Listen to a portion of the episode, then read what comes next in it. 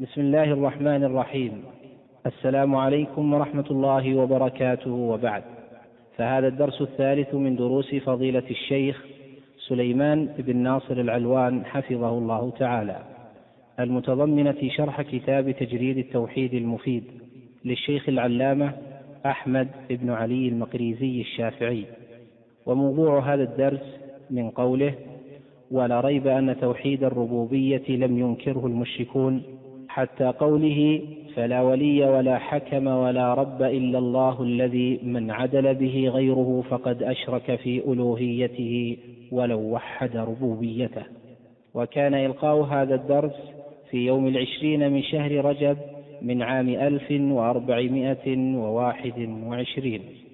بسم الله الرحمن الرحيم الحمد لله رب العالمين وصلى الله وسلم على نبينا محمد وعلى اله وصحبه اجمعين قال العلامة المقريزي رحمه الله تعالى ولا ريب أن توحيد الربوبية لم ينكره المشركون بل أقروا بأنه سبحانه وحده خالقهم وخالق السماوات والأرض والقائم بمصالح العالم كله وإنما أنكروا توحيد الإلهية والمحبة كما قد حكى الله تعالى عنهم في قوله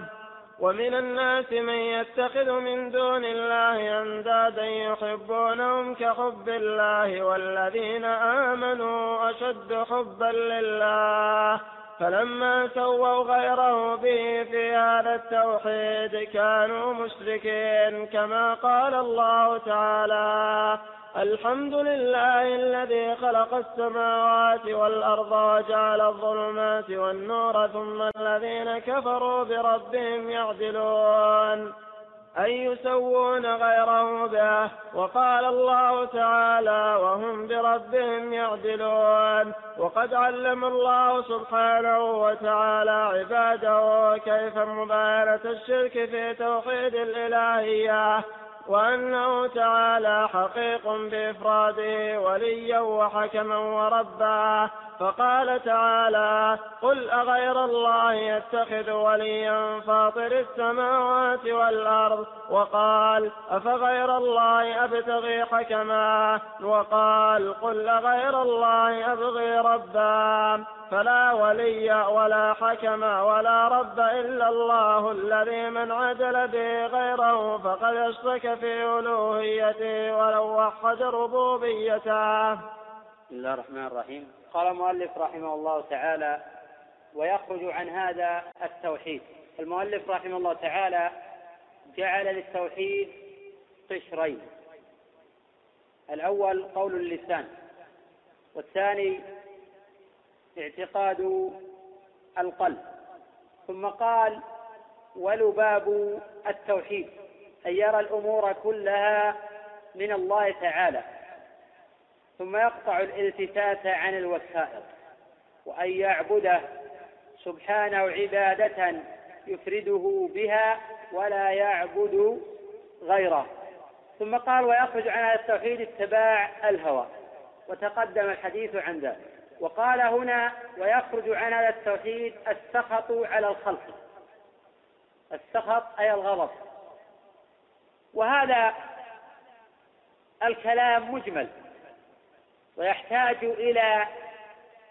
شرح وتقييد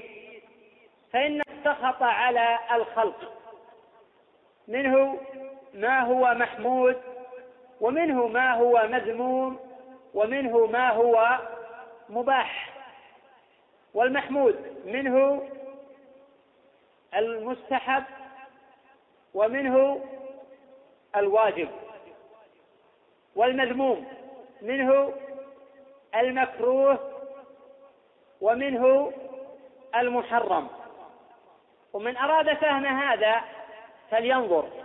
في سيرة رسول الله صلى الله عليه وسلم كيف يتعامل مع الخلق فكان يغضب في موطن الغضب ويدع ذلك حين لا حاجة إليه والغضب والسخط على الخلق في غير موطنه لا يخرج عن التوحيد على الإطلاق كما عمم العبارة المؤلف فمن الغضب والسخط على الخلق ما ينافي التوحيد بالكلية ومن السخط على الخلق ما ينافي كماله الواجب ومنه ما ينافي كماله المستحب والمؤلف رحمه الله جعل السخط على الخلق من المخرجات عن هذا التوحيد دون تفصيل وكان الأولى بمثله أن يفصل ولا يعمم وأن يقيد ولا يطلق ولا سيما في هذه المقامات الكبيرة مقامات التحدث عن توحيد الإلهية وعن نواقض هذا التوحيد فإن بعض الناس يتقيد بظواهر كلام العلماء ويجعل من التوحيد ما ليس توحيدا ومن النواقض ما ليس ناقضا وإذا ثبت أنه من النواقض ففيه تفصيل لا يمكن الأخذ بالإطلاق ولا الأخذ بالعموم فإذا قيل السخط على الخلق من المخرجات عن هذا التوحيد كانت هذه العبارة في الجملة محل نظر لأننا نعلم أن بعض السخط على الخلق هو من التوحيد وليس من مخرجاته والمؤلف رحمه الله ما أشار إلى نوعية هذا السخط فلهذا أقول الأمر الأول أن يسخط على الخلق كلهم بما في ذلك الأنبياء والمرسلون فهذا ليس بمؤمن أيا كانت دوافعه وأهدافه ونيته النوع الثاني أن يسخط على الخلق حيث لم يقوموا بخدمته ولم يقوموا على رعايته فهذا لا يليق بالمؤمن وإن كان له حق ينبغي القيام به لأن المؤمن للمؤمن كالبنيان يشد بعضه بعضا فإذا سخط عليهم وهو في غنى عنهم عن عدم القيام بخدمته هذا من الخطأ ولكن ليس من نواقض التوحيد الأمر الثالث أن يسخط على الخلق حيث تنتشر البدع والمنكرات والجهالات ولا منكر لها فهذا السخط من مقامات التوحيد حيث يغضب لما يغضب الله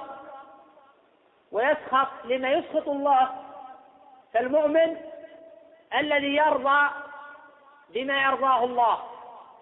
ويرضاه رسول الله صلى الله عليه وسلم ويسخط لما يسخط الله ويسخط رسول الله صلى الله عليه وسلم وهناك امور مباحه من انواع السخط كان يسخط على شريكه أو على ابنه حيث لم يؤدي الأمر على الوجه المطلوب أعني الأمور الدنيوية هذا السخط مباح فلا يمكن للعبد يتقرب به إلى الله وإذا وجد من الشخص هذا لا ينافي التوحيد ولا كماله الواجب ولا كماله المستحب ومن المحتمل أن المؤلف رحمه الله يقصد بقوله السخط على الخلق بعدم القيام بحقه ورعايته والالتفات اليه وتعظيمه ونحو ذلك ومن كمال التوحيد ان يتخلى عن ذلك ولكن لا يخرج به ذلك عن التوحيد ولكن لو سخط على الخلق حيث لم يعظموه كما يعظمون الله فهذا ينافي التوحيد بالكلية وكما أن المؤلف أجمل في قوله السخط على الخلق أجمل في قوله ويخرج عن هذا التوحيد فهناك أشياء تنافي التوحيد المطلق وهناك أشياء تنافي مطلق التوحيد فينبغي أن نفهم الفرق بين الأمرين ففي أشياء تنافي التوحيد المطلق هناك أشياء تنافي مطلق التوحيد كما أن هناك أشياء تنافي الإيمان وهناك أشياء تنافي كمال الإيمان الواجب هناك أشياء تنافي كمال الإيمان المستحب قوله والالتفات إليهم أي ويخرج عن هذا التوحيد الالتفات الى الخلق ولعله يعني بذلك الاعتماد عليهم بالقلب والتعلق بهم فان التعلق بغير الله اعظم مفسد للدين وللقلب واعظم الناس خذلانا المتعلقون بغير الله المؤملون ما سواه وهذا التعلق يوجب له الضرر ولا بد عكس ما أمله وما تعلق قلب بغير الله إلا عذب به ولا بد وحقيقة تجريد التوحيد أن تعلق قلبك بالله ولا تلتفت إلى غيره ولا تؤمل سوى الله ولا تتوكل على غير الله ولا ترجو إلا الله وحده وهذا من أعظم مقامات التوحيد حيث يتعلق القلب بالله لا يتعلق بغيره فإن التعلق بغيره مضر ولا بد سواء تعلق بالغير في طلب مال أو جلب نفع أو دفع ضر أو غير ذلك تأمل فيما ذكر الله جل وعلا عن الأنبياء والمرسلين من كمال التعلق بالله جل وعلا تأمل في حال الخليل عليه وعلى نبينا أفضل الصلاة والتسليم حين دعا قوم إلى التوحيد ضاقوا به ذرعا وجمعوا عددهم وعددهم وأجمعوا على الكيد له وجمعوا الحطب برهة من الزمن ليوقدوه ويقذف به خليل الرحمن فحين أوقدوا النار وقذفوا بها إبراهيم ولا يمكن الوصول إليها من قرب لتأجج نارها وعظمتها رجعوا باعتبار أنه قد احترق إبراهيم حين ألقي في النار لن يلجأ إلى مساومتهم ولن يلجأ إلى الاستنصار بأبيه ولا بقومه ولا بقبيلته وعشيرته وهي قادرة على نصرته ولن يلجأ إلى جبريل والأثر المشهور أن جبريل اعترض له في الهواء فقال ألك حاجة قال أما إليك فلا هذا الأثر لا أصل له والصوفية يحتجون به على ترك الأسباب وهذا الأثر لا أصل له مع أنه يمكن يحتج أن يحتج به على تعلق إبراهيم في الله ولكن لا أصل له إبراهيم حين أوقف النار لم يذكر الله عنه سوى أنه قال حسبنا الله ونعم الوكيل علق قلبه بالله كما في البخاري من حديث ابن عباس قال حسبنا الله ونعم الوكيل قالها إبراهيم حين ألقي في النار وقالها محمد صلى الله عليه وسلم حين قالوا له إن الناس قد جمعوا لكم فاخشوهم فزادهم إيمانا وقالوا حسبنا الله ونعم الوكيل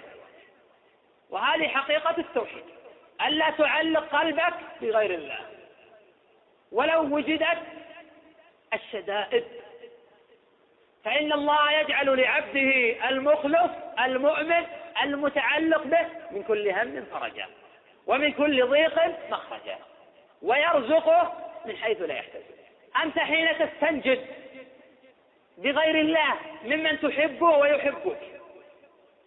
هو سوف يسعى في نصرتك بلا شك لأنه يحبك وأنت تؤمل فيه خيرا هل يمكن أن تتصور أو تعتقد أن تلجأ إلى الله فيخذلك وتلجأ إلى المخلوق فينصرك هذا لا يمكن يقع أبدا إذا إذا لجأ المخلوق إلى المخلوق وقادر على نصرته سوف ينصره فكيف إذا فوض المخلوق أمره إلى الله والله على كل شيء قدير لا يعجزه شيء فحينئذ ينصر عبده ويخزي عدوه لكن هذا يتطلب من المخلوق أن يوحد الله حق التوحيد وأن يؤدي أمره وأن يجتنب نهيه فلا يلتفت إلى الخلق فأعظم شيء يحول بينك وبين الله هو التعلق بالمخلوقين ومن تعلق بشيء دون الله وكل إليه ولا بد وبعض التعلق كفر أكبر كالتعلق بالأوثان والأصنام والأحجار والتعلق بالصور بحيث تصده عن الله وقد يعبدها دون الله فهذا يعذب بها في الحياة الدنيا وسوف يجد في الآخرة ما هو أشد وأنكى قال تعالى ولنذيقنهم من العذاب الأدنى دون العذاب الأكبر لا تستعجب أن يوجد من يعبد الصور لا تستعجب من وجود من يعبد الصور فهناك من يتخيل الشيطان ويعبده دون الله وهناك من يعبد الأشجار والأحجار وهناك من يعبد الصور دون الله ويعشق صور النساء والمردان ويؤلهها ويخضع لها ويستعد للتنازل عن كل شيء دون هذه الصور هذا التعلق بغير الله نتج من خلو القلب عن محبة الله كما قيل أتاني هواها قبل أن أعرف الهوى فصادف قلبا خاليا فتمكنا إذ لو صادف قلبا معمورا بالتقوى معمورا بالإيمان لأوقفه مكانه ولم استطاع أن ينفذ إلى قلبه لأن هذا القلب معمور بالتقوى والقلب المعمور بالتقوى لا يمكن يمتزج بغيره من عشق الصور أو عشق المردان أو التعلق بغير الله ونحو ذلك الله جل وعلا يقول وعلى الله فتوكلوا إن كنتم مؤمنين وعلى الله فتوكلوا إن كنتم مؤمنين قدم هنا المعمول على العامل لإفادة الحصر وأتى بعد ذلك بالشرطية إن كنتم مؤمنين فمعنى هذا إن كنتم مؤمنين موحدين فلا تتوكلوا على غير الله فإن توكلتم على غيره خذلتم وصرتم من المشركين والتوكل على غير الله مراتب منه ما هو كفر أكبر ومنه ما هو دون ذلك وكمال التوحيد ألا يبقى في القلب شيء لغير الله جل وعلا كمال التوحيد وكمال الإخلاص ألا يبقى في القلب شيء لغير الله جل وعلا وحينئذ لا يبالي بأذية البشر ولا يسخط على البشر حين يتعرضون له بالأذى أو حين يتخلفون عن خدمته بما يجب عليهم لأنه يعلم أن هذا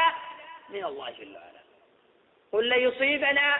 إلا ما كتب الله لنا هو مولانا وعلى الله فليتوكل المؤمنون قال المؤلف رحمه الله فإن من يرى الكل من الله كيف يسخط على غيره وهذا في إجمال كما سبق قد تقدم إيضاحه وأحسن ما يحمل عليه كلام المؤلف أي فإن من يرى الخير والشر من الله الكل يحمل على الخير والشر من الله جل وعلا وتقدم أن الخير والشر مخلوقان لله جل وعلا وأن الشر لا يدخل لا في أسماء الله ولا في صفاته وإنما يدخل في أفعاله تقدم الحديث على المنتقم وأنه ليس اسما من أسماء الله جل وعلا فإن من يرى كل الخير من الله والشر من الله كيف يسخط على غيره حين يتعرضون له بالأذى ويتخلفون عن طاعته ولو فيما أوجب الله عليهم لأن كمال التعلق بالله عدم الالتفات والاعتماد على المخلوقين إذا انقطعت أطماع عبد عن الورى تعلق بالرب الكريم رجاؤه فأصبح حرا عزة وقناعة على وجهه أنواره وضياؤه وإن علقت بالخلق أطماع نفسه تباعد ما يرجو وطال عناؤه فلا ترجو إلا الله في الخطب وحده ولو صح في خل الصفاء صفاؤه قوله أو يأمل سواه المؤمل هو الله جل وعلا هو مولاكم فنعم المولى ونعم النصير بل الله مولاكم الله جل وعلا هو المؤمل حسبنا الله ونعم الوكيل أي نعم الموكل والمفوض إليه أمرنا فإن طلب الأمل من المخلوقين والاعتماد عليهم من العوائق عن الله جل وعلا قال المؤلف وهذا التوحيد مقام الصديقين فإن المؤلف رحمه الله تعالى قسم التوحيد إلى ثلاثة أقسام التوحيد باللسان والتوحيد بالقلب التوحيد باللسان هو الذي يدخل به في الإسلام حين يقول لا إله إلا الله وهذا الذي سماه المؤلف مناقضا للتوحيد وتقدم مناقشته في ذلك التوحيد الثاني ألا يكون في القلب مخالفة ولا إنكار لمفهوم هذا القول وسمى هذا التوحيد هو توحيد عامة الناس وهذا التوحيد هو الذي جاءت به الرسل والتوحيد الذي سماه توحيد الصديقين ومقام الصديقين هو ما أجمله المؤلف ولم يفصل فيه وقد تقدم أن من قال لا إله إلا الله وشهد أن محمدا رسول الله فقد أتى بمطلق التوحيد ووراء ذلك مكملات لهذا المقام وأن الناس يتفاوتون في التوحيد ويتفاوتون في تحقيق مقام لا إله إلا الله خلافا لأهل الأرجاء الذين يقولون أن الإيمان قول باللسان واعتقاد بالجنان أو الذين يقولون إن إيمان افسق الناس كإيمان جبريل وميكائيل فأهل السنة والجماعة يقولون أن الإيمان قول باللسان واعتقاد بالجنان وعمل بالأركان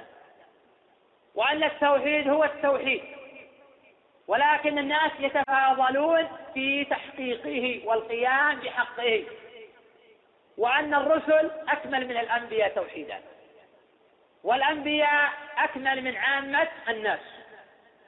والناس فيما بعد ذلك يتفاوتون في التوحيد وفي تحقيقه التوحيد هو لا إله إلا الله وشهادة أن محمدا رسول الله ولكن التفاضل يقع بما يقع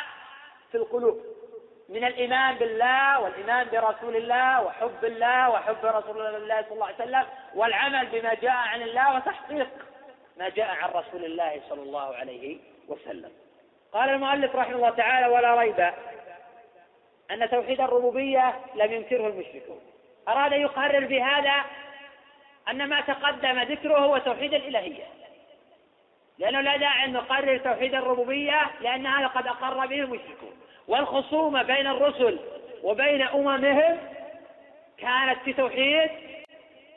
الإلهية ولم يكن في توحيد الربوبية وإن وجد عن أناس ينكرون توحيد الربوبية كما قال فرعون أنا ربكم الأعلى فهو ينازع في توحيد الربوبية ولكنهم في الجملة يعلمون أن الله هو رب كل شيء ومالكه وخالقه وأنه المحيي والمميت وقد قيل إن فرعون كان مقرا بذلك ولكنه يكابر أي يعلم أنه ليس بخالق لما الذي أوجده هل هو لا أوجد نفسه فيقينا هو يعلم أن له ربا ولكنه مستكبر كما قال تعالى عنه وعن أمثاله وجحدوا بها واستيقنتها أنفسهم ظلما وعلوا إذا كانوا مستيقنين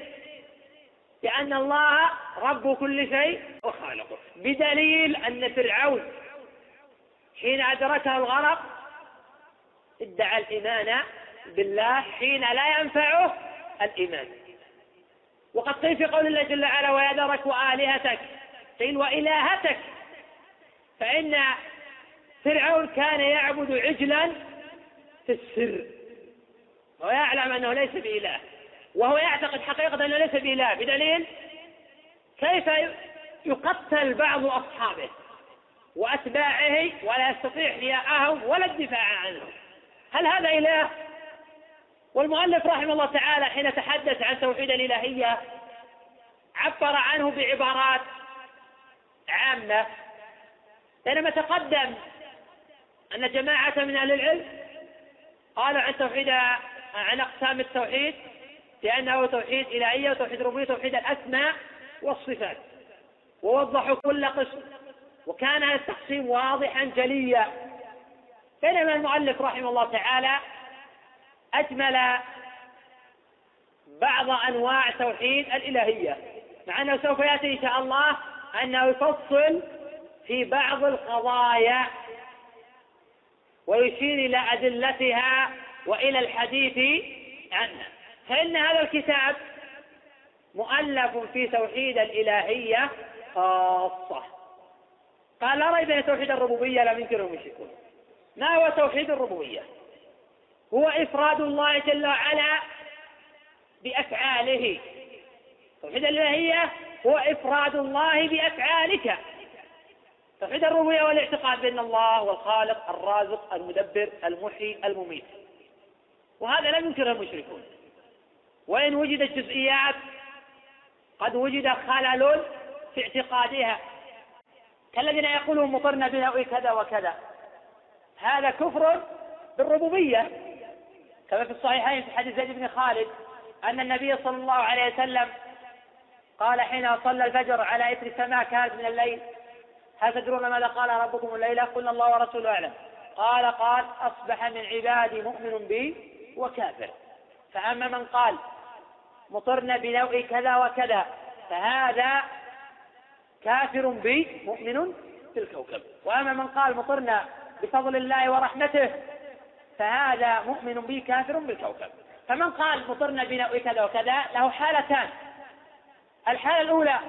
أن يعتقد أن النوع مؤثر دون الله وفي من يعتقد ذلك وهذا كفر أكبر بالاتفاق الحالة الثانية أن يقول مطرنا بنو كذا كذا أي بسبب هذا النوع ويعتقد أن إنزال المطر من قبل الله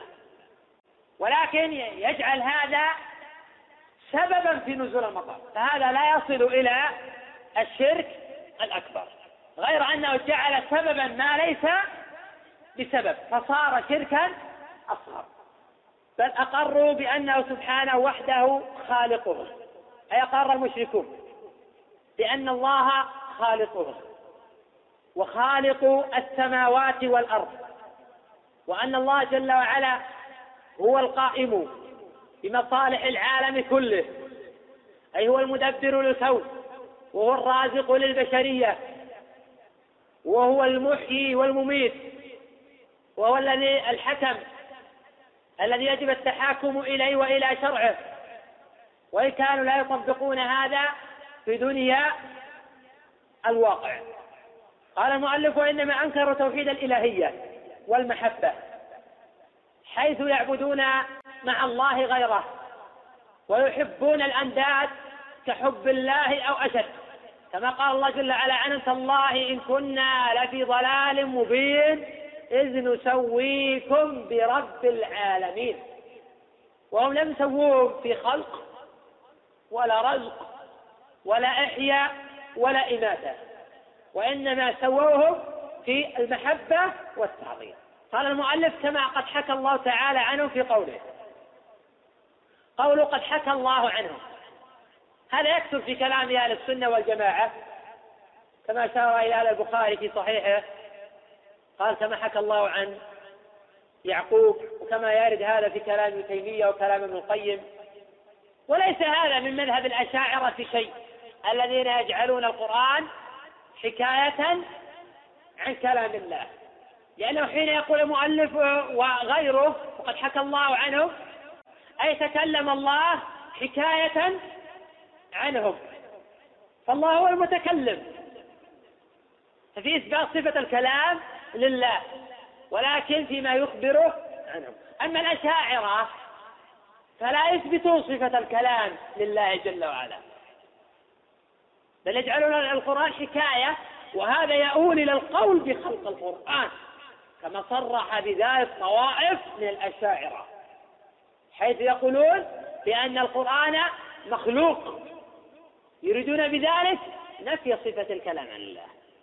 إذ لو قالوا بأن القرآن هو كلام الله لا أثبتوا صفة الكلام ولكن حين قالوا بأن القرآن حكاية عن كلام الله قالوا بأن الله لم يتكلم وحينئذ نفوا صفة الكلام عن الله ووصف الله بالخرف تعالى الله عن قوله علوا كبيرا وقد أجمع أهل السنة والجماعة على إثبات صفة الكلام لله جل وعلا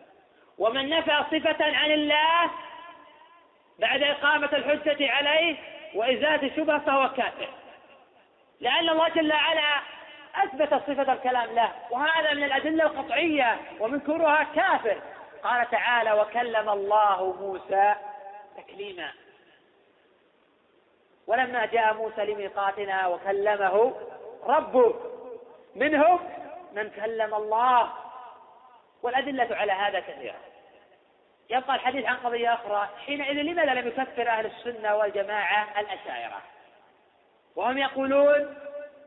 بنفي صفة الكلام عن الله ونفي صفة الغضب عن الله ونفي صفة الرضا عن الله ونفي صفة المحبة عن الله ويقولون بأن القرآن حكاية عن كلام الله وهذا يعني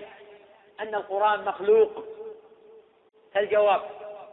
أن أن أهل السنة مختلفون في كفر الأشاعرة خلافا لمن ذكر من المتأخرين بأن أهل السنة لا يكفرون الأشاعرة هذا النقل مغلوط صحيح أن أكثر أهل السنة والجماعة لا يكفرون الأشاعرة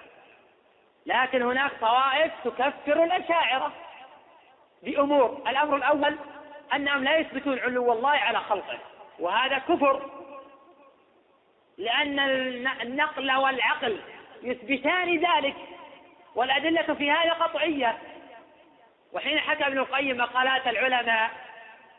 في كفر من أنكر علو الله على خلقه قال فيما بعد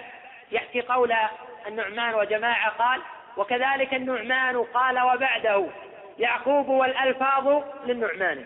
من لم يقر بعرشه سبحانه فوق السماء وفوق كل مكان ويقر بأن الله فوق العرش لا تخفى عليه هواجس الأذهان فهو الذي لا شك في تكفيره لله درك من إمام زمانه وينكرون أخبار الآحاد وهذه الجملة كفر ويلحدون في كثير من أسماء الله وصفاته ويقولون عن القرآن بأنه مخلوق ولا يثبتون صفة الكلام لله ولهم غير ذلك مما يكفرون به الذين لم يقولوا بتكفيرهم قالوا لأن لهم شبهة أقوى من شبهة غيرهم وتأويلا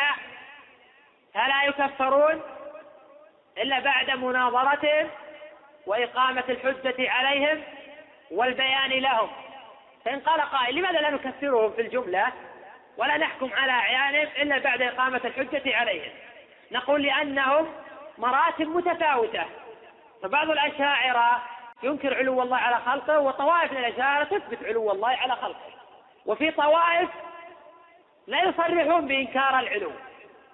يقول نثبت العلو في الجملة ثم يفوضون فالسبب وجود شبه لهم امتنعت الطوائف من العلم عن تكفيرهم ولكن لو ناقشنا أشعرية وقال أنا لا أثبت علو الله على خلقه وأقول بأن القرآن مخلوق وأقول بأن الله لم يتكلم وأقمنا الحجة عليه وأزلنا عنه الشبهة ولم يبقى له شبهة ولا تأويل سائق فحينئذ يكفر بذلك لأن أهل السنة في الجملة يقولون بكفر من أنكر العلو والأشاعرة ينكرون العلو ويقولون بكفر من قال القرآن مخلوق كما قول الجهمية والأشاعرة تقول بذلك ويقول بكفر من أنكر أخبار الآحاد جملة والأشاعرة تقول بذلك ويقول بكفر من أنكر صفة أو نفى صفة عن الله كما قاله مالك وأحمد وجماعة والأشاعرة ينفون عشرات الصفات عن الله جل وعلا ولكن لهم تأويل باعتبار أنها أخبار أحاد وباعتبار أنها يستلزم كذا ويقتضي كذا فلهذا توقف جماعات بل أكثر أهل السنة عن تكفيرهم قال المؤلف كما قد حكى الله عنه في قوله ومن الناس من يتخذ من دون الله اندادا يحبونهم كحب الله والذين امنوا اشد حبا لله. المؤلف ذكر هذه الايه ليبين ان شرك المشركين كان في انكار توحيد التعظيم والمحبه. قوله تعالى يحبونهم قيل يحبونهم اي يحبون اندادهم واوثانهم كما يحبون الله فحينئذ يكون قد أثبت الله جل وعلا لهم محبة فتكون محبة الله ثابتة لهم لكن في هذه المحبة شركا وقيل القول الثاني يحبون أندادهم كما يحب المؤمنون ربهم هذا التفسير الثاني لهذه الآية وقد رجح شيخ الإسلام وطوائف من المحققين القول الأول لأنهم إنما ذموا حين سووا محبة الأوثان والأنداد والمخلوقين بمحبة الله جل وعلا قوله تعالى والذين آمنوا شد حبا لله في تفسيرها قولات لأهل العلم أيضا القول الأول والذين آمنوا أشد حبا لله من أصحاب الأنداد لأندادهم وآلهتهم التي يحبونها ويعظمونها دون الله تعالى الثاني والذين آمنوا أشد حبا لله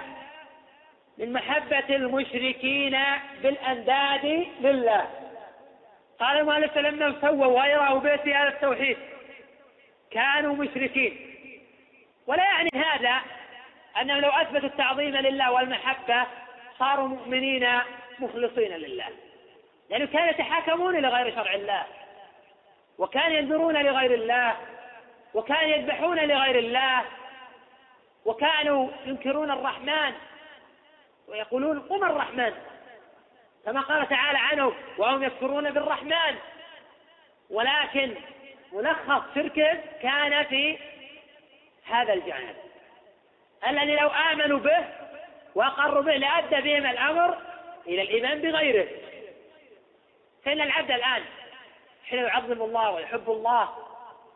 ولكنه لا يحكم بشرع الله أو لكنه ينذر لغير الله أو لكنه يذبح لغير الله أو يعبد قبرا أو وثنا فإنه مشرك ولا ولا ينفعه دعواه المحبة لله جل وعلا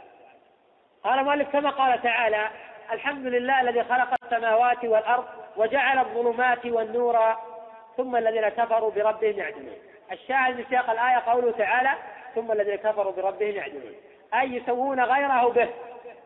وقد قال ابن جرير وغيره في تفسير قول الله جل وعلا يعدلون أي يجعلون له شريكا في عبادتهم إياه فيعبدون معه الآلهة والأنداد والأصنام والأوثان وقال مجاهد أي يشركون يعدلون أي يشركون وهذه الآية تأتي على جميع الكفار والمشركين من اليهود والنصارى والمجوس وعبدة الأوثان وغيرهم من طوائف الكفر فكلهم قد عدلوا بالله غيره غير أن الكفر يتنوع في هذه الطوائف المنحرفة فبعض الطوائف يكون كفرهم بعدم الإيمان بنبينا محمد صلى الله عليه وسلم وبعض الطوائف يكون كفرهم في عبادة القبور والأوثان وبعض الطوائف يكون كفرهم بالتفليل وبعض الطوائف يكون كفرهم بعبادة الهوى والشيطان وبعض الطوائف يكون كفرهم بتحكيم غير شرع الله وقال الله تعالى وهم بربهم يعدلون أي في المحبة والتعظيم على القول الصحيح وهو اختيار الشيخين ابن تيمية وابن القيم عليهما رحمة الله ويمكن إضافة بعض الأدلة في هذا المقام فيقال وقال الله تعالى تالله إن كنا لفي ضلال مبين إذ نسويكم برب العالمين وهذه الآية أصرح مما ذكر المؤلف من الآيات السابقة لأن الأمر المقطوع به أنهم لم يسووهم بالله في خلق ولا رزق ولا إحياء ولا إماتة وإنما سووهم به في المحبة والتعظيم قال المؤلف رحمه الله تعالى وقد علم الله سبحانه وتعالى عباده كيف مباينة الشرك في توحيد الإلهية فالشرك يناقض التوحيد وأنه تعالى حقيق بإفراده وليا الولي ضد العدو الولي في اللغة ضد العدو فإذا قيل فلان وليك بمعنى أنه ليس بعدوك وهو الناصر يطلق الولي على الناصر الولي هو الناصر ويقال الولي المتولي للشيء كما يقال فلان ولي المرأة الفلانية أي المتولي لأمرها قوله وحكم أي حقيق بإفراد الله وليا وحكم أي فلا تتحاكم لغير الله فإن التحاكم إلى غير الله كفر بالربوبية وكفر بالإلهية وكفر بالأسماء والصفات أيضا إذا لو أثبتوا هذا الاسم لله فإن الله هو الحكم لتحاكموا إليه حينئذ كفروا بجميع أنواع التوحيد قال تعالى قل أغير الله أتخذ وليا أي نصيرا ومعينا فاطر السماوات والأرض وقال تعالى أفغير الله أبتغي حكما أبتغي بمعنى الابتغاء بمعنى الطلب أبتغي بمعنى أطلب أي أفغير الله أبتغي حكما أي قاضيا يحكم بيني وبينكم فليس لأحد أن يتعدى حكم الله أو يتجاوزه لأنه لا حكم أعدل من حكم الله جل وعلا قال تعالى أفحكم الجاهلية يبغون ومن أحسن من الله حكما لقوم يوقنون وقال تعالى إن الحكم إلا لله أي ما الحكم إلا لله حصر التحاكم إلى لغير الله كفر بالله جل وعلا وإذا قلنا في التحاكم لغير الله كفر أي المراد التشريع بحيث أن يستبدلون شرع الله بغيره فيلغون حكم قطع اليد والحكم على السارق والحكم على الزاني ويعتاضون عن ذلك بأنظمة إما بعقوبة مالية أو بسجن أو بغير ذلك فإن بعض المنحرفين عن شرع الله لا يقيمون الحدود حين التراضي ولو باستكمال الشهود فلو شهد أربعة على هذا الزاني المحصن أن الميل في المكحلة ما أقاموا الحد حيث يقولون للمرأة أأنت راضية؟ فإن كانت راضية سقط الحد فيجعلون الرضا علامة على السقوط وتغيير شرع الله فيعاقبون هذا الرجل بعقوبة مالية إذا كانت المرأة رافضة تتقاضى عقوبة مالية وإذا كانت موافقة يكون الأمر فقط مع الزاني لا مع المزني بها يعترضون عن ذلك بالسجن والأمر أكبر من ذلك حين يتحاكمون إلى أنظمة ومواثيق هيئة الأمم لإبطال الجهاد وإبطال شرع الله بكلية كما هو واقع كثير من المجتمعات الجاهلية في هذا العصر فإن الله جل وعلا يقول إن الحكم إلا لله وهذا المشرع يقول الحكم لي يشرع للناس في الضحى وينسخ في المساء فلا يتحاكمون الى شرع الله لا في الاعراض ولا في الاموال ولا في الشؤون الاداريه ولا في غيرها والله جل وعلا يقول فلا وربك لا يؤمنون حتى يحكموك فيما شجر بينهم ثم لا يجدوا في انفسهم حرجا مما قضيت ويسلموا تسليما والله جل وعلا يقول ومن لم يحكم بما أنزل الله فأولئك هم الكافرون الكفر هنا عرف بالألف واللام فلا يحتمل حينئذ إلا الأكبر وقد روى عبد الرزاق عن معمر عن عبد الله بن طاووس عن أبي عن ابن عباس في قول الله جل وعلا ومن لم يحكم ما أنزل فأولئك هم الكافرون قال هي كفر أي أن الآية على إطلاقها فإن الحاكم بغير شرع الله كافر بترك الحكم بما أنزل الله وكافر بالتشريع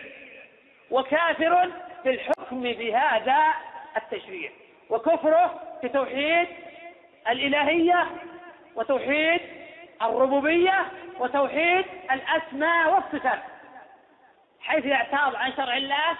بالقوانين الوضعية وأرى اليهود والنصارى ويمكن أن نقسم الحكم بغير ما أنزل الله إلى مراتب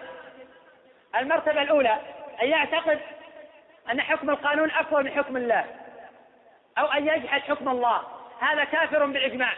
حتى المرجئة يوافقون على هذا الكفر ولكن حصر الكفر بهذا هو مذهب غلاة الجهمية والمرجئة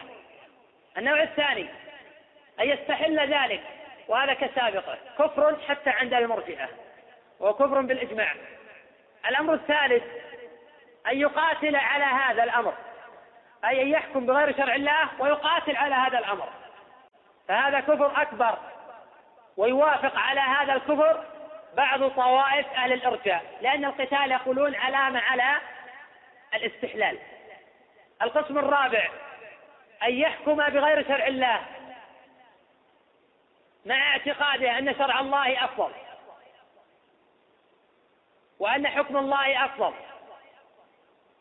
ولكن لشهوة غلبته فحينئذ نحى شرع الله إما موافقة لداعي الهوى والشيطان أو موافقة لأنظمة ومواثيق هيئة الأمم الجاهلية أو لغير ذلك وحينئذ يلغي شرع الله يعطل الجهاد ويلغي العقوبات المترتبة على السارق والزاني ويلغي التحاكم إلى الشرع في الشؤون الإدارية والاقتصادية سيجعلون التحاكم إلى الغرف التجارية وشبهها ويلغون التحاكم في شؤون آه، العمل والعمال إلى شرع الله ويجعل التحاكم إلى نظام العمل والعمال وهو نظام جاهلي في أكثر مواده هذا كفر أكبر بإجماع أهل العلم كما نقل الإجماع على ذلك إسحاق والإمام ابن حزم والحافظ ابن كثير رحمه الله تعالى في المجلد الثالث من البداية والنهاية في ترجمة جنكيز خان لعموم قول الله جل وعلا ومن لم يحكم ما أنزل الله فأولئك هم الكافرون والمروي عن ابن عباس كفر دون كفر هذا لا يصح عنه رواه الحاكم في المستدرك من طريق هشام بن حجير عن طاووس عن ابن عباس وهشام بن حجير ضعيف ضعفه أحمد ويحيى وطوائف وقد خولف في الإسناد فرواه عبد الله بن طاووس عن أبيه بغير ما رواه هشام وعبد الله بن طاووس أوثق من هشام فرواية هشام منكرة لا يحتج بها على أنه لو صح هذا الأثر قد نزله جماعة من أهل العلم على قضايا خاصة ليست في قضايا التشريع وليست في قضايا الاستبدال إنما هي في بعض قضايا الترك بدافع الهوى لا في قضايا التشريع لأن التشريع بحد ذاته كفر وهذا النوع ينازع فيه كثير من المتأخرين ويقول كفر دون كفر ويجعلون هذا القول أي أنه كفر من أقوال الخوارج ويحامون عن الحكام المشرعين ويعذرون عنهم بما لا يعذرون عن أهل العلم وعن حماة التوحيد ولهذا أسباب منها قد يكون الدافع هو الهوى والشيطان الأمر الثاني قد يكون الدافع هو الجهل في حقيقة المسألة وعدم تصورها على الوجه الأكمل ومنها قد يكون الدافع هو الإرجاء فإن بعض الطوائف المنحرفة عن شرع الله لا تكفر بترك جنس العمل مطلقا وهذا مذهب غلاة الجهمية والمرجئة ومنها قد يكون الدافع هو التأويل أي أنهم متأولون في هذه القضية هذا الذي بلغ أو وصل إليه علمهم واجتهادهم فحينئذ يعذرون بذلك إذا كان عن محض اجتهاد وعن محض تأويل ولكن ليس لهم حق رمي الآخرين بمذهب الخوارج وهم معتصمون بكتاب الله وبالإجماع المنقول عن أكابر أهل العلم والحديث عن هذه القضية يطول ذكره وقد قال الله جل وعلا عن المؤمنين وعن المنافقين قال تعالى عن المنافقين ويقولون آمنا بالله وبالرسول وأطعنا ثم يتولى فريق منهم من بعد ذلك وما أولئك بالمؤمنين الله جل وعلا نفى الإيمان عن من دعي إلى التحاكم إلى شرع الله فأبى يوضح ذلك قوله تعالى وإذا دعوا إلى الله ورسوله ليحكم بينهم إذا فريق منهم معرضون بينما قال الله جل وعلا عن المؤمنين إنما كان قول المؤمنين إذا دعوا إلى الله ورسوله ليحكموا بينهم أن يقولوا سمعنا وأطعنا وأولئك هم المفلحون حين نفى الله جل وعلا الفلاح عن المنافقين الذين يتحاكمون إلى غير شرعه ويأبون التحاكم لشرع الله أثبت الفلاح إن سمعوا داعي الله يدعو إلى الإيمان وإلى التوحيد والتحاكم لشرعه فقالوا سمعنا وأطعنا فلا يضربون لشرع الله جل وعلا الأمثال قال المؤلف فلا ولي ولا حكم ولا رب إلا الله الذي من عدل به غيره فقد أشرك في ألوهيته أي فمن حكم بغير شرع الله فقد أشرك بالله جل وعلا ولهذا قال الله جل وعلا ولا يشرك في حكمه أحدا هذا يؤيد كلام المؤلف أن من عدل به غيره بالتحاكم إلى غير شرعه فقد أشرك في الإلهية لأن الله قال ولا يشرك في حكمه أحدا سمى الحاكم والمشرك في حكم الله مشركا وأي شرك أعظم من شرك المشرعين في هذا العصر حين يبطلون شرع الله ولا يكتفون بذلك يعتمون عن ذلك بآراء اليهود والنصارى والعلمانيين ولا يكتفون بذلك يحكمون على الشرع في المجتمعات الإسلامية ولا يكتفون بذلك يحمون هذه القوانين ولا يكتفون بذلك يبطشون ويقتلون بمن ناصحهم أو تعرض لقوانينهم وأنظمتهم الجاهلية نقف عند قول المؤلف رحمه الله بتوحيد الربوبية هو الذي اجتمعت فيه الخلائق ونكمل إن شاء الله فيما بعد والله أعلم لكن لا معنى قول الله جل وعلا ومن لم يحكم انزل الله فاولئك هم الظالمون فاولئك هم الفاسقون فاولئك هم الكافرون الظلم الاكبر والفسق الاكبر والكفر الاكبر في صوره ذكرها اهل العلم رحمه الله تعالى ان لا تصل الى حد الشرك الاكبر وهي ما اذا غلبته شهوته وحاب قريبه فترك حكم الله في هذه القضية وتبع هواه ولم يعتض عن حكم الله بغير حكمه ولم يشرع بحيث يلغي حكم الله ويضع عنه غيره هذه الصورة ذكرها أكثر أهل العلم فجعلوها من الكفر الأصغر وجعلوها من الفسق الأصغر ومن الظلم آه، الأصغر وبعض أهل العلم ينازع في هذه القضية يقول حتى هذه القضية بما انها داخلة في التحاكم فهي من الشرك آه، الأكبر لأن الله جل وعلا يقول من لم يحكم من انزل الله فأولئك هم الكافرون وهذا حكم بغير شرع الله أيا كان دافعه وهواه وأهدافه وغاياته ووسائله وقول الأكثر أنه لا يصل احد الشرك الأكبر بعض الناس يقول أنتم تفرقون بين المسألة ومسألتين نقول نحن لا نفرق بين المسألة ومسالتين في قضايا التشريع فلو أن شخصا ترك شرع الله في مسألة واحدة وشرع للناس عن آه، حد الزنا السجن والغرامة وجعل هذا شرعا وحكم بكل شرع الله في القضايا الأخرى نقول أن هذا مرتد عن الدين لأن هذا في قضايا التشريع ولا نفرق بين المسألة والمسألتين في قضايا التشريع وإنما قضايا الترك هي التي فرق فيها جماعات من أهل العلم رحمه الله تعالى مع أن المسألة تحتاج إلى تأمل وإلى بحث أكثر نعم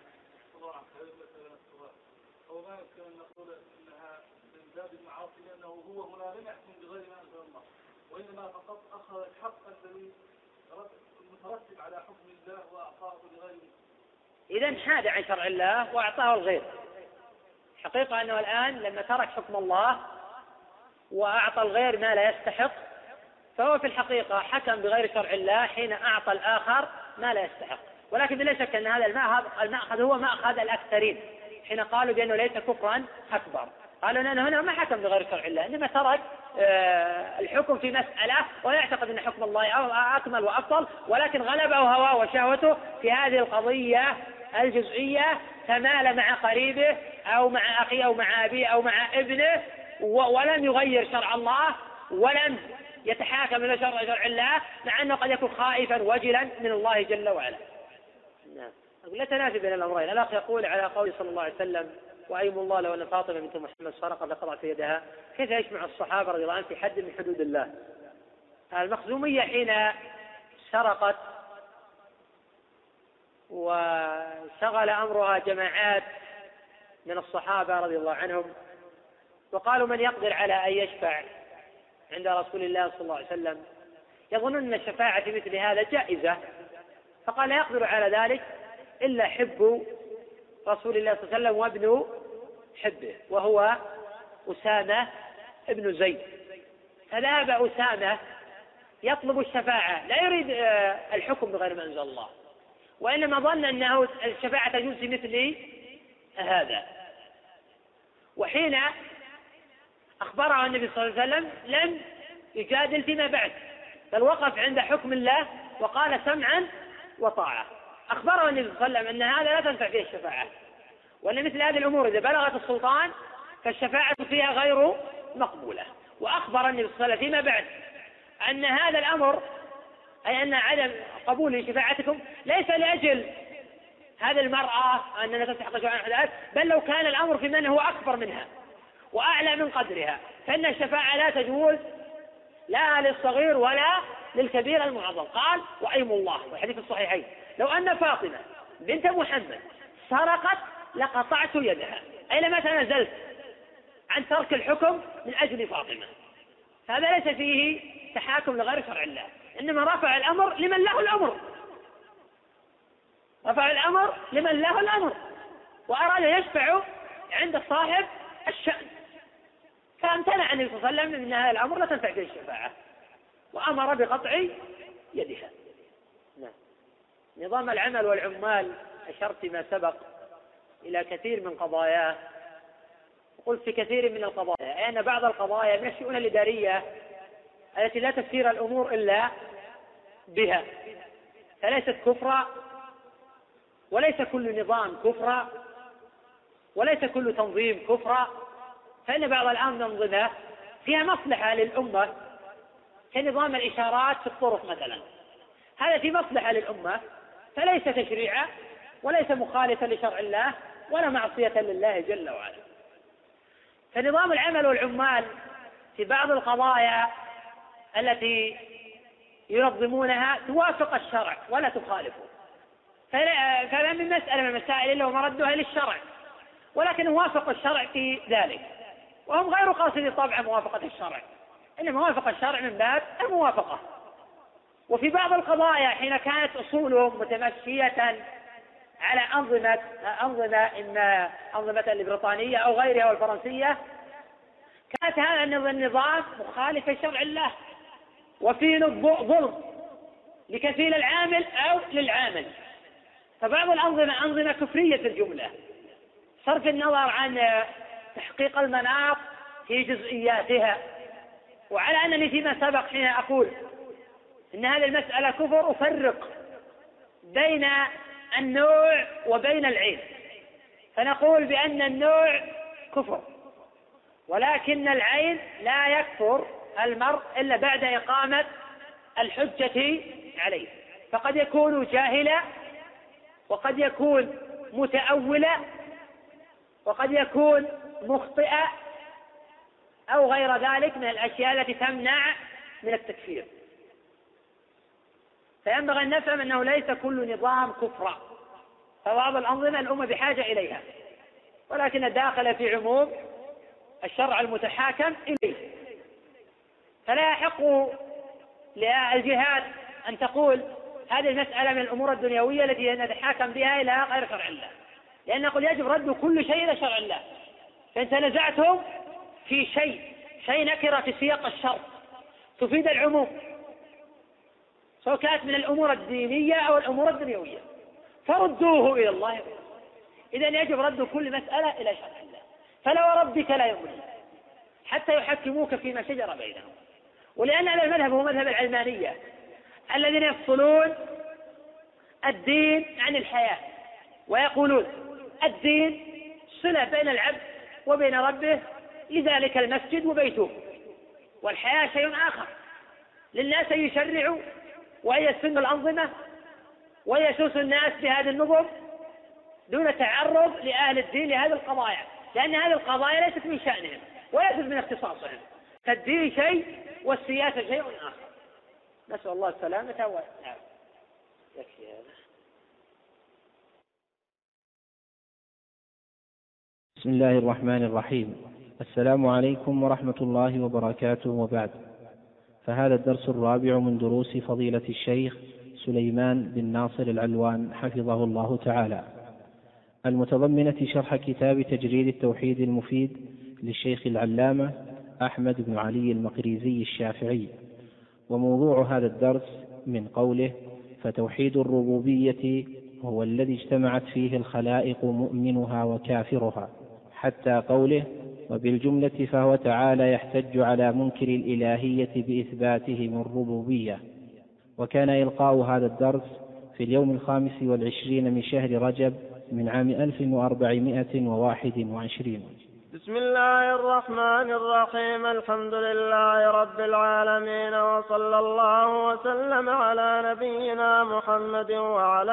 آله وصحبه أجمعين قال العلامة المقريزي رحمه الله تعالى فتوحيد الربوبية هو الذي اجتمع فيه اجتمعت فيه الخلائق مؤمنها وكافرها وتوحيد الإلهية مفرق الطرق بين المؤمنين والمشركين ولهذا كانت كلمة الإسلام لا إله إلا الله فلو قال لا رب إلا الله لما أجزاه عند المحققين الإنسان فتوحيد الألوهية هو المطلوب من العباد ولهذا كان أصل الله الإله كما هو قول سيبويه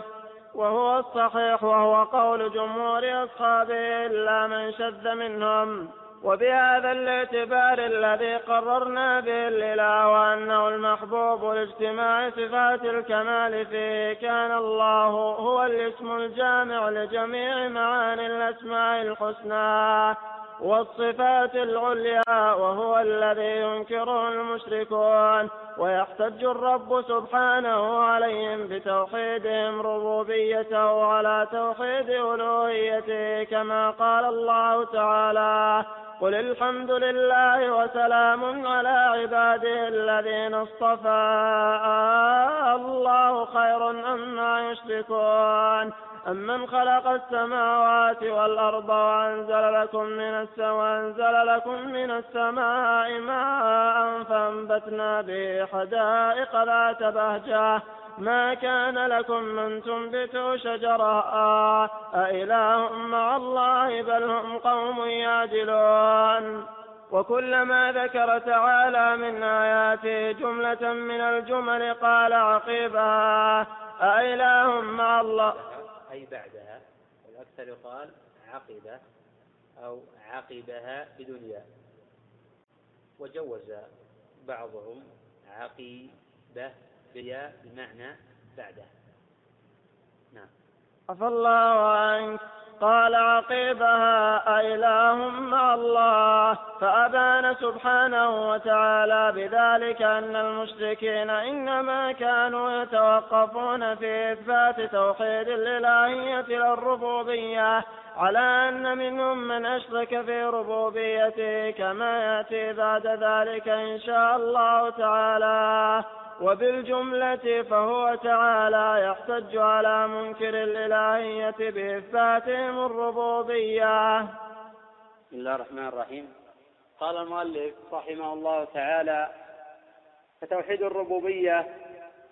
هو الذي اجتمعت فيه الخلائق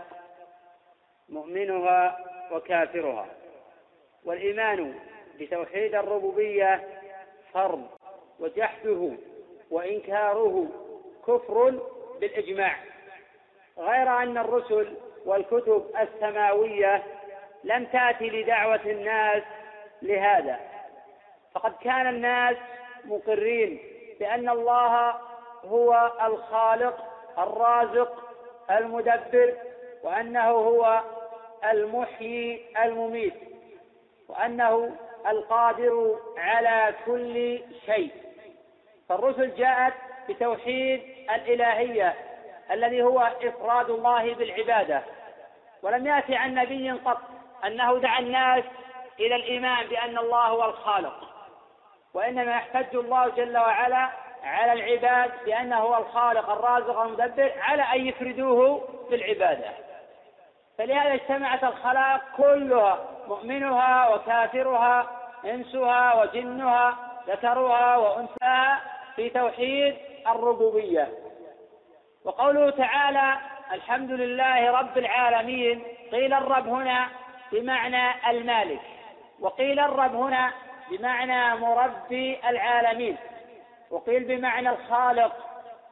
وهذه الامور كلها من توحيد الربوبيه وقيل بمعنى المعبود الحمد لله رب العالمين اي معبود العالمين وهذا توحيد الالهيه توحيد الربوبيه ليس هو الأصل الذي يدخل به العبد في الإسلام فلو آمن بتوحيد الربوبية وجعل مع الله إلها آخر لكان بذلك كافرا بالإجماع كما أنه لو آمن بتوحيد الإلهية وأفرد الله بالعبادة غير أنه جحد توحيد الربوبية لكان كافرا بالاتفاق بيد أن توحيد الإلهية يستلزم توحيد الربوبية كما أن توحيد الربوبية يتضمن توحيد الإلهية وكذلك لو آمن بتوحيد الإلهية وتوحيد الربوبية وكفر بالأسماء والصفات لم يكن بذلك مسلما فلو أفرد الله بالعبادة وخصه بالذكر واعتقد بأن الله الخالق الرازق المدبر ولم يعبد مع الله إلها آخر غير أنه قال لا أثبت صفات الله جل وعلا ولا أسماءه لكان بهذا كافرا قال تعالى عن المشركين وهم يكفرون بالرحمن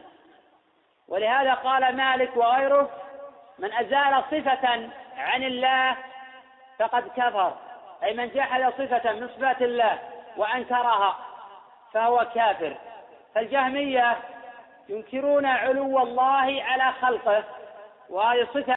جاءت الأدلة النقلية بتقريرها والأدلة العقلية على الإيمان بها وهم لا يتوقفون عند إنكار علو الله على خلقه فهم ينكرون استواء الله على العرش ولا يثبتون لله جل وعلا الصفات مطلقة بل يحرفونها فهم قد عطلوا الله جل وعلا عن أسمائه وصفاته كما أن هناك طوائف أخرى تمثل صفات الله بصفات المخلوقين وقد قال نعيم بن حماد الخزاعي وغيره من شبه الله بخلقه فقد كفر ونظم هذا الإمام ابن القيم رحمه الله في النونية فقال لسنا نشبه وصفه بصفاتنا إن المشبه عابد الأوثان كلا ولا نخليه من أوصافه إن المعطل عابد البهتان من شبه الرحمن العظيم بخلقه فهو الشبيه لمشرك نصراني أو عطل الرحمن عن أوصافه فهو الكفور وليس ذا الإيمان فلا بد من الإيمان بتوحيد الإلهية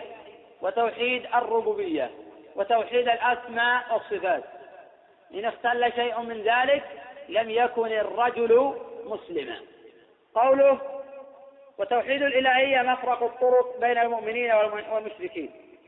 لأن المشركين قد آمنوا بتوحيد الربوبية في الجملة ومفرق الطرق بين الرسل وأتباعهم وبين أعدائهم هو في توحيد الإلهية فإن الأنبياء كلهم جاءوا بتوحيد الإلهية ودعوا الناس إلى ذلك ولم يذكر الله في القرآن عن نبي من الأنبياء أنه جعل يقرر من خلق السماوات والأرض أو من أنزل المطر أو من أنبت النبات وإنهم يحتجون بهم أو عليهم بهذا التوحيد على وجوب الإيمان بالله وأن من فعل هذا فيجب الإيمان به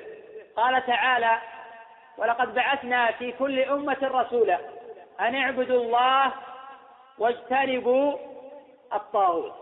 أن اعبدوا الله أي أفردوا الله جل وعلا بالعبادة وخصوه بذلك فلو عبدوا الله وعبدوا معه غيره لن يكونوا مؤمنين كما قال الله جل وعلا عن طوائف من المشركين وما يؤمن أكثرهم بالله إلا وهم مشركون قيل طيب إن الإيمان في هذه الآية هو مجرد التصديق وما يؤمن أكثرهم بالله إلا وهم مشركون أي وما يصدق أكثرهم بالله إلا ويشركون بعد ذلك لأنه لا يجتمع الإيمان والكفر الأكبر في آن واحد إذا لا يمكن أن يكون الإيمان هو الإيمان الشرعي فإن هذا الإيمان هو الإيمان اللغوي كما في قوله تعالى وما أنت بمؤمن لنا أي بمصدق لنا بدليل أنهم يقولون في تلبيتهم لبيك اللهم لبيك لبيك لا شريك لك لبيك إلا شريك هو لك تملكه وما ملك وقيل إن الإيمان في قوله تعالى وما يؤمن أكثرهم هو الإيمان الشرعي ولكن حين يؤمنون يكفرون بعد ذلك فلا يستقر الإيمان في قلوبهم فلا يستقر الإيمان في قلوبهم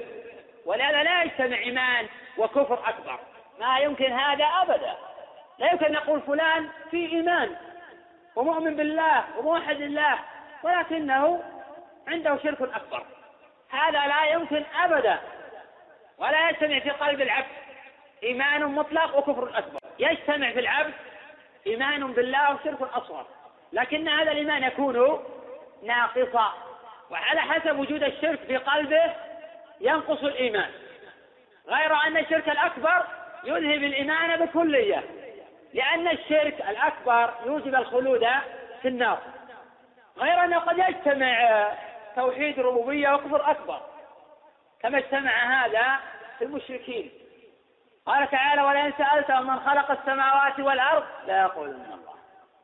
يعتقدون بأن الله هو الذي خلق السماوات والأرض وأنزل من السماء ماء ويعتقدون بأن الله هو محيي الموتى وأنه على كل شيء قدير وأنه هو المعبود الحق لكن يشركون معه غيره بدليل أنهم إذا أصابتهم نكبة أو وقعوا في شدة لجأوا إلى الله مخلصين له الدين كما قال تعالى وإذا غشيهم موج دعوا الله مخلصين له الدين فلما نجاهم إلى البر منهم مقتصد وما يجحد بآياتنا إلا كل ثاني فالله جل وعلا أخبر عنه أنه إذا غشي موج من البحر وإذا غشيتهم الظلمات وإذا ماتت بهم البحار وإذا وقعوا في الملمات والشدائد دعوا الله مخلصين من الدين في هذا دليل أنهم يعلمون أن الله هو الحق وأنهم يدعون من دونه الباطل ولكنهم يعتقدون إما كذب الرسل من أسباب كفره أنه قد يعتقدوا كذب الرسل وأن الله ما بعث إليهم بشرا يدعوهم إلى الله وأن لا نعلم صدقه وأنه يفتري على الله الكذب أو أنهم يقولون هذه وسائط مع الله كما قال الله عنهم لا نعبدهم إلا ليقربونا إلى الله زلفى غير أن هذا التوحيد لا يدخلهم في الإسلام ولا ينفعهم ولا يخلصهم من عذاب الله جل وعلا وإن كانوا يعتقدون بأن الله هو المعبود الحق ولكن يعبدون معه غيره فإن قال قائل لو كانوا فعلا يعلمون أن الله هو المعبود الحق لماذا يعبدون معه غيره فنقول إذا ما الجواب أنهم يخلصون لله زمن الشدة لو كان هذا لو لم يكن هذا الاعتقاد مستقر في نفوسهم ما اخلصوا لله زمن الشده، لان ما جاءتهم رسل في وقت الشده في الذات، ثم دعوهم الى الله فامنوا ثم تغيروا فيما بعد، لكن هذا كان مستقرا في نفوسهم ومستقرة في قلوبهم ولكن الذي يمنعهم من إفراد الله بالعبادة هي أمور أو أمور الأمر الأول اعتقاد كذب الرسل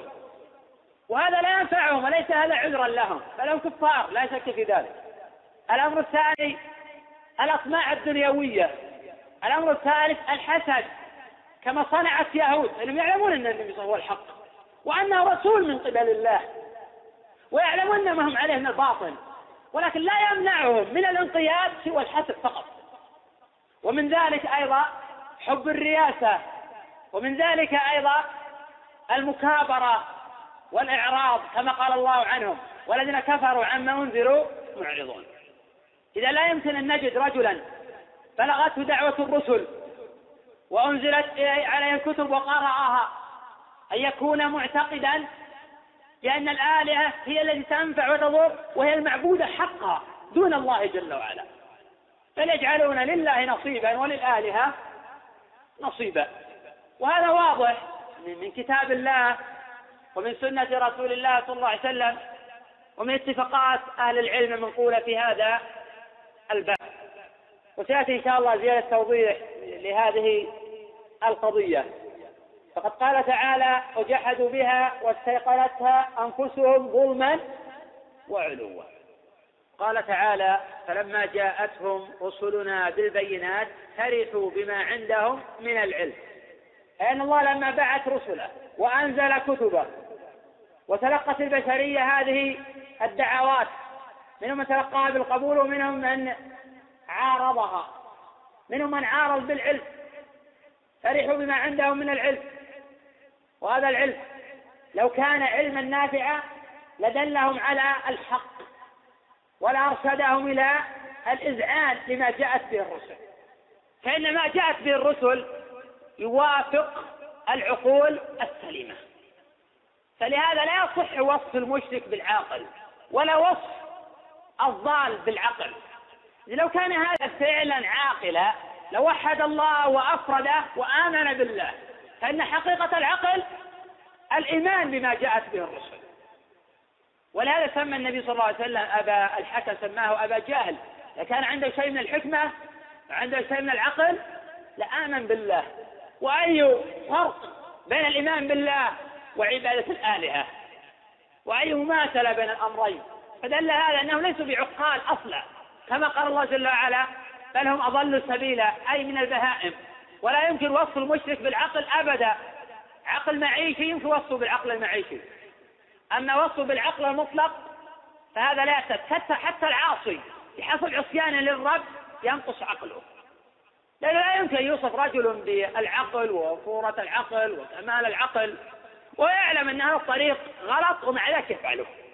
فلا يعصي العبد ربه إلا لنقص في العقل لو رأينا رجلا يقتحم النار هل يمكن وصفه بالعقل كل منا يتفق أو تتفق آراؤنا مع آراء غيرنا أنا الإنسان حين يرى ماء ويرى نارا وينغمس في النار أنها يوصف في الجنون كذلك الذي يسلك طريق أصحاب السعير لا يمكن يوصف بكمال العقل وكل بحسبه فالذي يقتحم طريق أهل السعير بالكفر والشرك والإعراض عن الله هذا ليس في شيء من العقل ولن يؤمن بالله ويوحده غير أنه يعصي الله في الليل والنهار فبحسب عصيانه ينقص عقله إذا أكمل الناس عقلا أكثرهم توحيدا أكمل الناس عقلا أكثرهم توحيدا ولهذا كانت كلمة الإسلام لا إله إلا الله وهي كلمة الإخلاص وهي العلامة أو الكلمة الفارقة بين المؤمنين وبين المشركين ومن أجل هذه الكلمة أرسلت الرسل وأنزلت الكتب وافترق الناس فيها إلى شقي وإلى سعيد فلا إله لا نافية للجنس إله اسمها إلا أداة حصر الاسم الشريف وهو أعرف المعارف بدل من الخبر المحذوف المقدر بحق كما قال تعالى ذلك بأن الله هو الحق وأن ما يدعون من دونه الباطل فلو قال لا رب إلا الله لما أجزأه عند المحققين يقول المؤلف رحمه الله تعالى فلو قال لا رب إلا الله لما أجزأه عند المحققين وجه ذلك لأن الرب يطلق على معنى الخالق الموجد لعباده وعلى معنى المالك المربي لعباده وهذا لم يجحده المشركون ولم ينكروه فإذا قيل لا رب إلا الله فذاك بمعنى لا خالق إلا الله وهذا توحيد الربوبية الذي أقر به المشركون بخلاف قول القائل لا إله إلا الله ففيه إبطال لدين المشركين وعباداتهم الشركية وفيه إفراد الله بالعبادة فمن قال لا إله إلا الله أي لا موجود إلا الله فقد غلط ويعتقد حذاق المتكلمين كما يعترف به حذاقهم في مصنفاتهم وكتبهم أن المرء منهم إذا قال لا موجود إلا الله وأنه لا صانع إلا الله فقد أثبت غاية التوحيد والمتكلمون يعتبرون هذا هو العالم وهو في الحقيقة هو الجاهل الذي لا يفهم شيئا مما جاءت به الرسل وقد غلا بعض جهلة العباد الذين يعتقدون في توحيد في التوحيد أنه هو توحيد الربوبية وفي معنى كلمة الإخلاص أنه لا موجود إلا الله فقالوا لا هو إلا هو لا هو إلا هو ومنهم ما يقول لا وجود إلا لله أو لا موجود إلا الله ويجعلون هذا غاية التوحيد الذي نزل به القرآن وجاءت به الرسل بل في طوائف من الاتحادية يقولون إن لا هو إلا هو ولا موجود إلا الله أحسن من لا إله إلا الله وهذا في الحقيقة مذهب الاتحادية الفراعنة وقد وقفت على مصنف لهؤلاء الجهال يقول فيه لا إله إلا الله ذكر العابدين لا إله إلا الله ذكر العابدين والله الله ذكر العارفين وهو هو ذكر المحققين فجعل كلمة الإخلاص التي جاءت بها الرسل وأنزلت من أجلها الكتب هذا ذكر العابدين وجعل ذكر المحققين هو هو الذي هو ذكر الصوفية والملاحدة والمعرضين عما جاءت به الرسل ولهذا ترى طوائف من المنحرفين عن شرع الله ومن المنحرفين عما جاءت به الرسل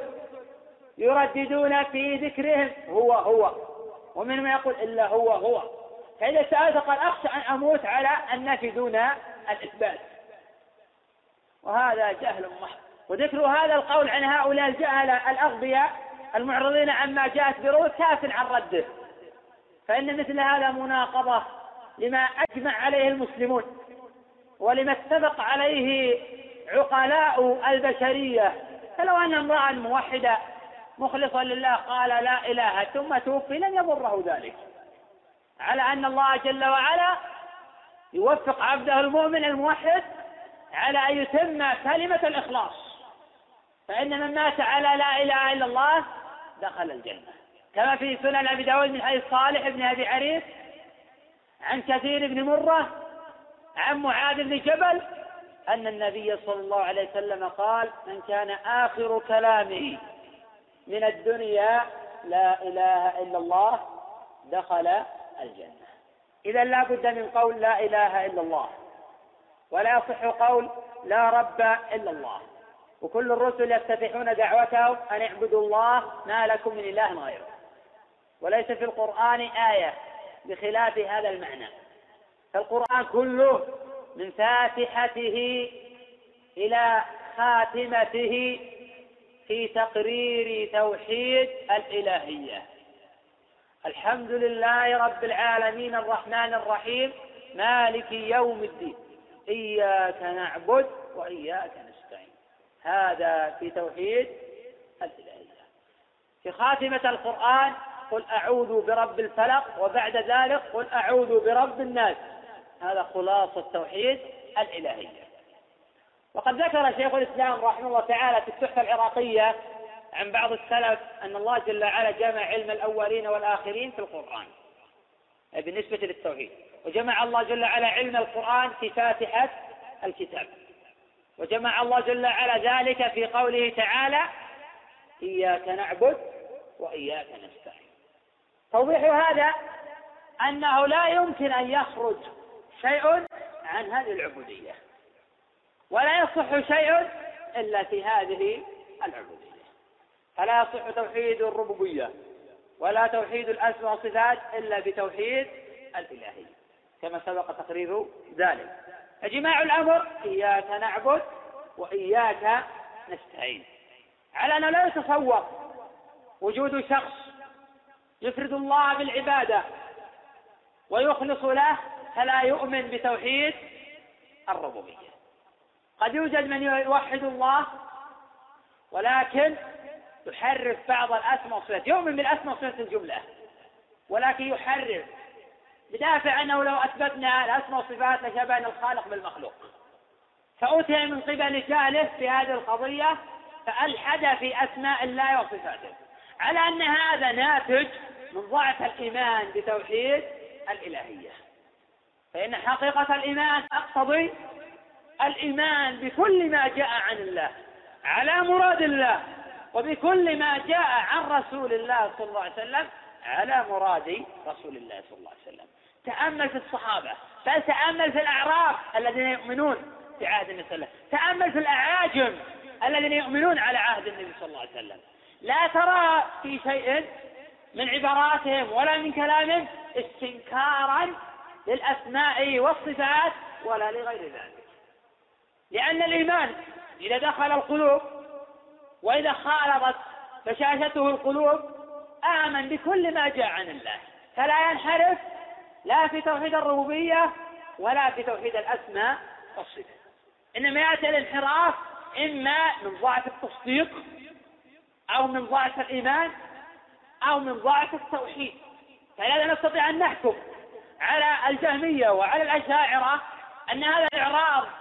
عن توحيد الأسماء ناتج من ضعف التوحيد في قلوبهم ومن ضعف توحيد الإلهية في نفوسهم ومن قلة التصديق بما جاءت به الرسل إذ أن الأعرابي الذي يؤمن في عهد النبي صلى الله عليه وسلم كان يؤمن بذلك ويتلقى هذا دون أي إشكال والأعاجم الذين لا يعون اللغة العربية يؤمنون بهذه الأمور دون أي إشكال بدليل أن النبي صلى الله عليه وسلم كان يعلمه قراءة آية الكرسي دبر كل صلاة ولا ذكر عن أحد استفسر ما معنى يا رسول الله الحي القيوم ما معنى هو العلي العظيم ما هو العلو علو قدر علو شرف ولا يقول لك لا نؤمن بعلو الذات ما كان يقع هذا في قلوبهم لسلامة فطرهم يأتي الانحراف من انحراف الفطرة يأتي الانحراف من انحراف الفطرة وكان النبي صلى الله عليه وسلم حديث السابق صحيح جاء من رواية الحميري عن ابن زياد عن ابي امامه ان النبي صلى الله عليه وسلم قال من قرأ آية الكرسي دبر كل صلاة لم يمنع من دخول الجنة الا الموت حديث صحيح روى النسائي رحمه تعالى في عمل اليوم والليلة وصححه ابن حبان وابن عبد الهادي وجماعة من أهل العلم وكان النبي صلى الله عليه وسلم يقول لأصحابه في قل الله أحد إنها تعدل ثلث القرآن وهذا متواتر عن رسول الله صلى الله عليه وسلم والرجل أيضا كما جاء عنه في الصحيحين الذي يقرأ قل هو الله أحد بعد الفاتحة والسورة قال إن صفة الرحمن ولا ذكر عن أحد استنكار شيء من ذلك كانوا مؤمنين مقرين مسلمين بما جاء عن الله إنما يتأتى الانحراف عن ما تقدم أو بسبب ما تقدم من الأشياء آه، التي تؤدي بهم إلى الانحراف والإعراض عما جاءت به الرسل وكل بحسبه منهم من يخرج ذلك عن الإسلام ومنهم من يوقع في آه، البدع العظيمة والذميمة ومنهم من يوقع في الانحراف ولهذا أكابر أئمة السلف يكفرون الجهمية القائلين بنفي علو الله على خلقه وبنفي صفة الكلام عن الله بدعوى أن القرآن مخلوق والذين لا يثبتون لله صفة الرحمة ولا صفة المحبة ولا صفة الغضب ولا صفة الرضا أئمة أهل السنة يكفرونهم بذلك كما أشار إلى القضية ابن القيم رحمه الله تعالى في نونية فقال لقد تقلد كفرهم خمسون في عشر من العلماء في البلدان واللالكائي الإمام حكاه عنه بل قد حكاه قبله الطبراني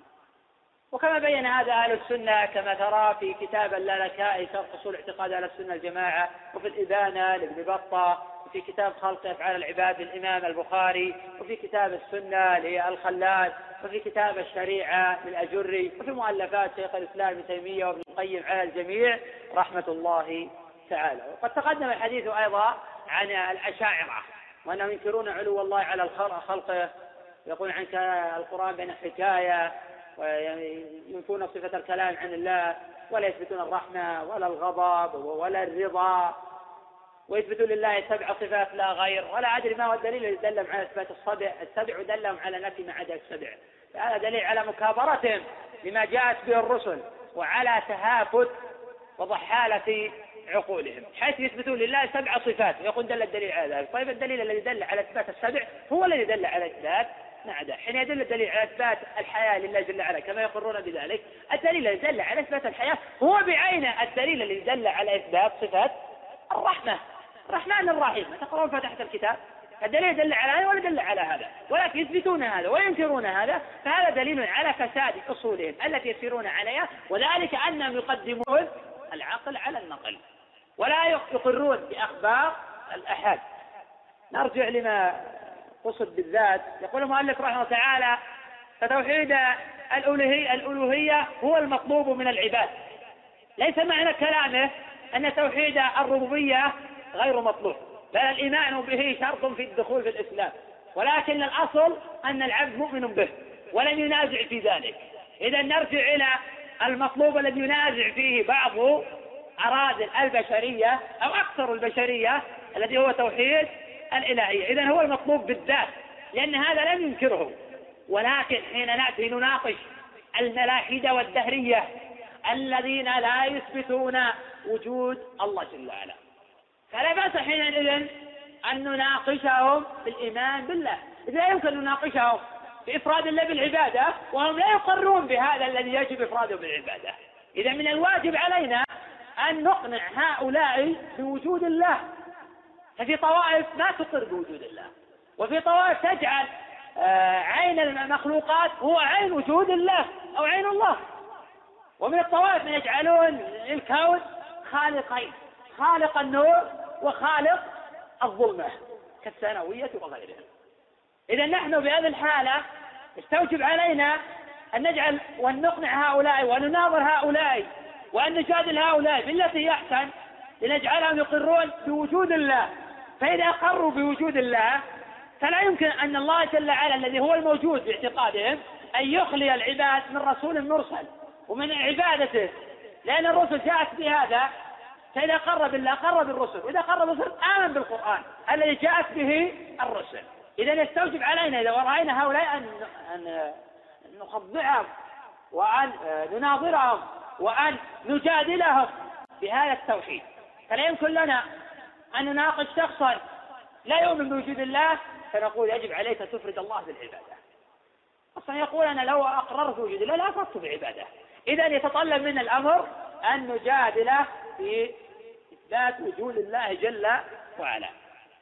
وهل يعقل أن هذه البشرية أوجدت بغير موجود لولا قلوب حساكل وعقول مرضة لكن يوجد بما أنه يوجد لابد أن نخرج هؤلاء ثم بعد ذلك ننتقل معهم لتوحيد الإلهية فإذا أردنا أن نناظر أناسا يكفرون بتوحيد الإلهية ويقرون بتوحيد الربوبية حينئذ يستوجب علينا هذا الأمر الذي جاءت به الرسل كذلك نرى في طوائف من المجتمعات من يقر بالله ويؤمن بالله ويعتقد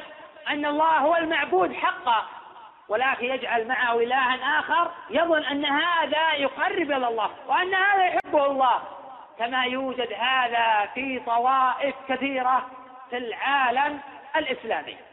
حيث أنهم يعبدون الله يصلون ويصومون ويزكون ويدعون الله جل وعلا ويسجدون لله وينذرون لله ويذبحون لله ولكن يجعلون معه إلها آخر وهم يقولون لا إله إلا الله ويشهدون محمدا رسول الله ويؤمنون بما جاء في الكتاب ويقرون بما جاءت به الرسل ولكن زين لهم الشيطان سوء أعمالهم ولهذا أسباب منها علماء السوء ودعاة الضلالة الذين يلبسون على هؤلاء دينهم كما قال تعالى يا أيها الذين آمنوا إن كثيرا من الأحبار والرهبان ليأكلون أموال الناس بالباطل ويصدون فهؤلاء يصدونهم عما جاءت به الرسل فإن هؤلاء يعني علماء الضلالة قاعدون على كل صراط مستقيم وهم آه، من أسباب انحراف طوائف من البشرية يفسرون لهم القرآن على غير تفسير يقولون أن الله جل وعلا يقول يا أيها الذين آمنوا اتقوا الله وابتغوا إليه الوسيلة ويقولون عن هذه الوسيلة بأنها هي التقرب إلى الله عن طريق الأولياء والصالحين وترى هذا كثيرا في مؤلفات عباد القبور وعباد الأوثان وعباد البشر يفسرون الوسيلة بالتقرب إلى المخلوق فيقولون لا نعبد المخلوق لذاته إنما نعبده لأنه ولي من أولياء الله فهذا يقربنا الذي لا يمكن ندعو الله بدون واسطة لأن نحن أحقر من أن نسأل الله بدون واسطة وقد يدعونا من ليس وليا كالبدوي مثلا يقال إن البدوي هذا الذي يعبد الآن من دون الله ويخلص له بعض الناس ما لا يخلص لله وإذا أراد يجتهد في الدعاء أو يجتهد في اليمين قال والبدوي هذا البدوي تعرفون حكايته أو قصته البدوي يقال أنه رجل جلف أعرابي جلف بال في المسجد وكان بعض الناس يعتقد أن من بال في المسجد ولم يصب شيء أنه ولي من أولياء الله يتصورون أن الولي يجوز يبول في المسجد فهنا حين جاهلوا أن الولي لا يبول في المسجد لا ولي ولا غيره لا يجوز أن يقول في نفسه هم يعتقدون أن الولي أن الرجل إذا بال في نفسه ولم تصب عقوبة إذا هو ولي إذا لم تصب عقوبة ونحن نقول لو كان وليا ما بال في نفسه ولو كان الولي في المسجد لكان آثما كان عاصيا لله وعاصيا للرسول صلى الله عليه وسلم ثم بعد ذلك عبدوه من دون الله وقيل غير ذلك في حكايات كثيرة ذكرت في هذا البدوي وسواء كان بدوي وليا أو أعرابيا جلفا أو طاغوتا أو غير ذلك لا تصح عبادته لو أن شخصا عبد النبي محمد صلى الله عليه وسلم وآخر عبد البدوي لم يكن في كفرهما فرق لم يكن لأحد يقول لا الذي عبد البدوي أعظم كفرا نقول الذي عبد هذا والذي عبد هذا كلاهما مخلدان في النار لا فرق بين من يعبد محمدا وبين من يعبد إبراهيم وبين من يعبد الاشجار والأحجار ويعبد البدوي لا فرق بين ذلك فيتصور الإنسان أن إذا عبد الأولياء والصالحين صار شركه أعظم بكثير من عبد الأنبياء فلا فرق بين ذلك فلو أن رجل قال والبدوي لصار مشركا ولو أن رجل قال ومحمد يريد القتل لكان مشركا فلا وجه للتفريق من حلف بغير الله فقد كفر أو أشرك الذي لا تعلموا بآبائكم ينبغي فهم هذا ووعيه وضبطه يقول المؤلف رحمه الله تعالى ولهذا كان أصل الله الإله وتقدم أن أن الإله هو الجامع لجميع صفات الكمال ونعوت الجلال والإله هو الذي فعله القلوب محبة وتعظيما وإجلالا وعبادة يقال أنا له إذا عبد يعبد والإله إذا عرف بالألف واللام لا ينقدح الذهن إلا إلا إلى الله جل وعلا وإذا قيل إله بالتنكير يدخل فيها الآلهة وغيرها وإذا قيل الإله عرف بالألف واللام فالذي استقر عليه الأمر أن هذا يطلق إلا على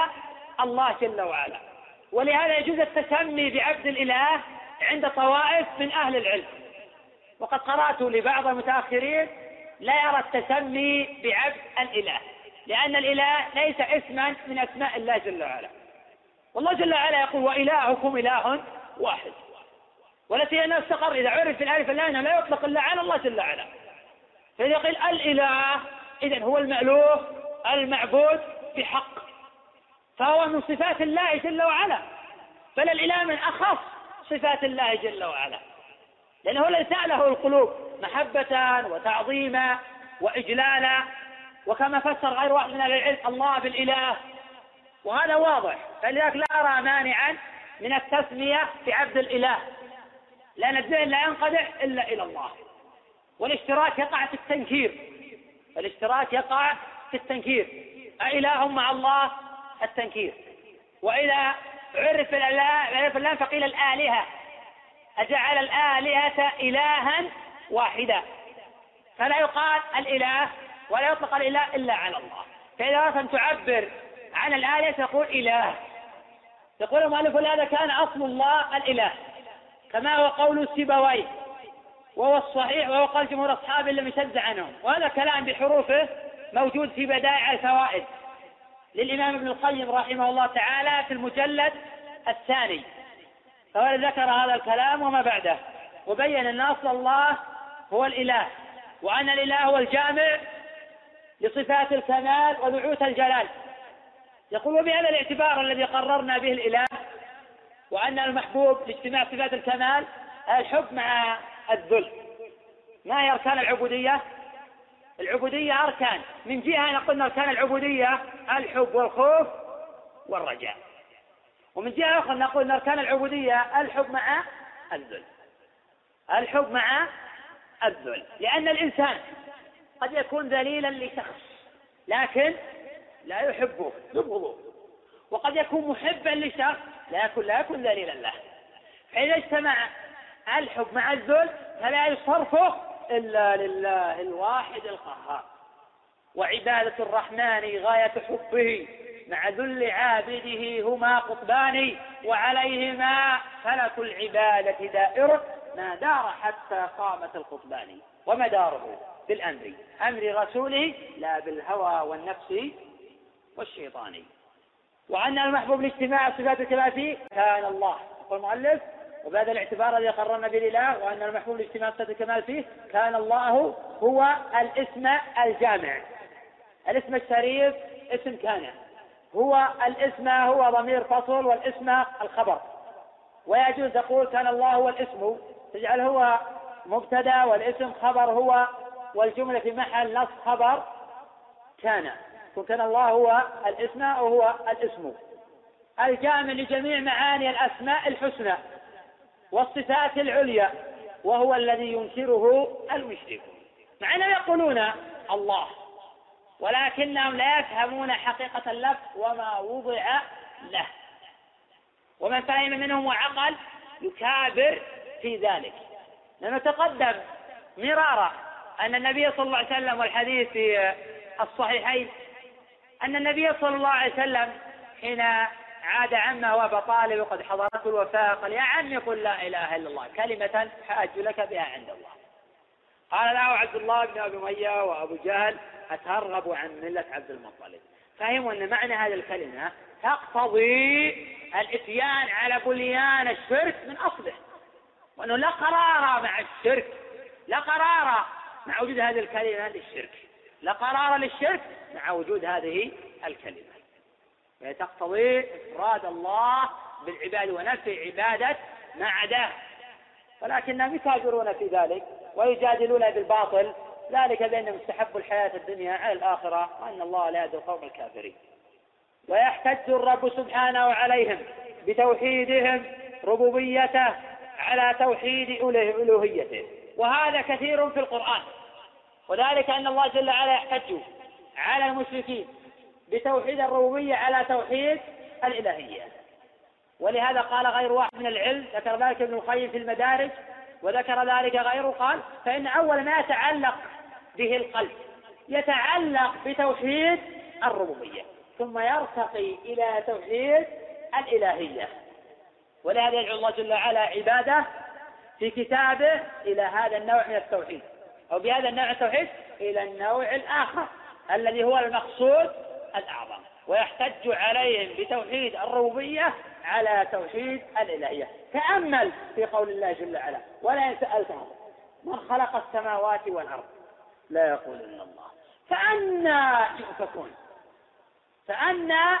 يصرفون عن عبادة الله وهم مقرون بأن الله هو الخالق الرازق وهذا عجب وتأمل في قول الله جل وعلا قل الحمد لله وسلام على عباده الذين اصطفى آه الله خير أم ما يشركون أمن خلق احتج الله عليهم توحيد الربوبية أمن خلق السماوات والأرض وأنزل لكم من السماء ماء فأنبتنا به حدائق ذات بهجة ما كان لكم أن تنبتوا شجرها أإله مع الله بل هم قوم يعدلون أي يشركون ما معنى قوله تعالى أإله مع الله الصحيح في معنى هذه الآية أي أإله مع الله يفعل كفعله فإذا لم يكن معه إله يفعل كفعله أي يخلق كخلقه ويوجد كإيجاده ويصنع كصنعه وينزل من السماء ماء وينبت به حدائق ذات بهجة كيف تعبدون معه آلهة أخرى بل هم قوم يعدلون أي هذا دليل على فساد عقولهم تأتي لقلوبهم نسأل الله العفو والعافية ومن قال في معنى الآية أي أله مع الله أي هل مع الله إله آخر من غير تقييد بالفعل فلم يأتي بشيء ولم يأتي بكبير علم بل أتى بما يقر به المشركون ولا أقام الحجة على أحد فلو كان المعنى على ما زعم هذا القائل أإله مع الله أي هل مع الله إله آخر دون أن يقيد هذا بالفعل يفعل كفعله فما أتى بشيء هم مسلمون هم يقرون بهذا إذا لو قال هل مع الله إله آخر يفعل كفعله لكان حينئذ مصيبة وبعض حذاق المتكلمين يقول على قوله تعالى أإله مع الله يقول أي آلهة مع الله وهل يوجد إله مع الله وهو يعلم علما يقينا أن المعبودات دون الله كثيرة أرباب متفرقون خير أم الله الواحد القهار أجعل الآلهة إلها واحدا وقد كانوا مقرين بها أو كانوا يعبدون الآلهة فحين تفسر هذه الآية إله مع الله أي هل يوجد إله مع الله بدون قيد هذا لم يأتي بشيء ولم يأتي بالتوحيد الحق فالآلهة كثيرة ذلك وإن الله هو الحق وإنما يدعون من دونه الباطل والمعبودات دون الله كثيرة ومن لا يعبد الله أكثر ممن يعبد الله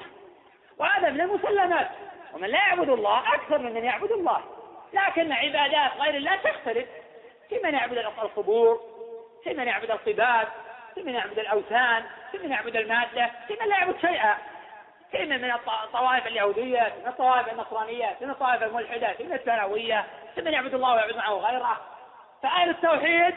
في أهل الشرك كالشعرة البيضاء في الجلد الأسود أو كالشعرة السوداء في الجلد الأبيض التوحيد عزيز التوحيد عزيز الذي يعرف قليل فإذا الصحيح في معنى قوله تعالى أإله مع الله أن يفعل كفعله أي هل هناك إله يخلق خلق الله لا يوجد إذا كان لا يوجد بإقرار المشركين ولا يسأل من خلق السماوات والأرض لا يقولون الله إذا كيف تعبدون من غيره وهذا دليل عقلي واضح لو كانوا يعقلون وهذا دليل عقلي واضح لو كانوا يعقلون إذا لا عقول لهم إذ من أتى الله عقلا كان على أن يميز بين الحق وبين الباطل وما تغني الآلهة عن أصحابه شخص يعبد البدوي شخص يعبد القبور شخص يعبد الأوثان ما لا تغني عنه شيئا شخص يشرك في حكم الله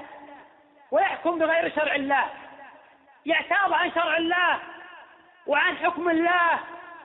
ومن أحسن من الله حكما لقوم يوقنون فيحكم في البشرية آراء اليهود وآراء النصارى وآراء العلمانيين وحسالة عقول البشرية لو كان هذا عنده ذرة من العقل كما يوصف الآن في الإعلام وفي غيره فلان بالعاقل وحكم بالطاغوت هذا فلان الجاهل ليس بالعاقل لو كان هذا عاقلا لأطاع الله وحين أطاع الشيطان علم أنه سفيه وإذا كان يحكم بغير شرع الله ولو كان يعتقد أن شرع الله أفضل لكان مشركا بالله لأن هذا الاعتقاد لا ينفعه هذا الاعتقاد لا ينفعه ولا يخلصه من عذاب السعير العبرة بالعمل لن ينفع المشركين اعتقادهم بأن الله هو الخالق الرازق المدبر حين عبدوا غير الله ولن يحكم بغير شرع الله كالذي يحكم بالقوانين كالذي يعبد القبور والأوثان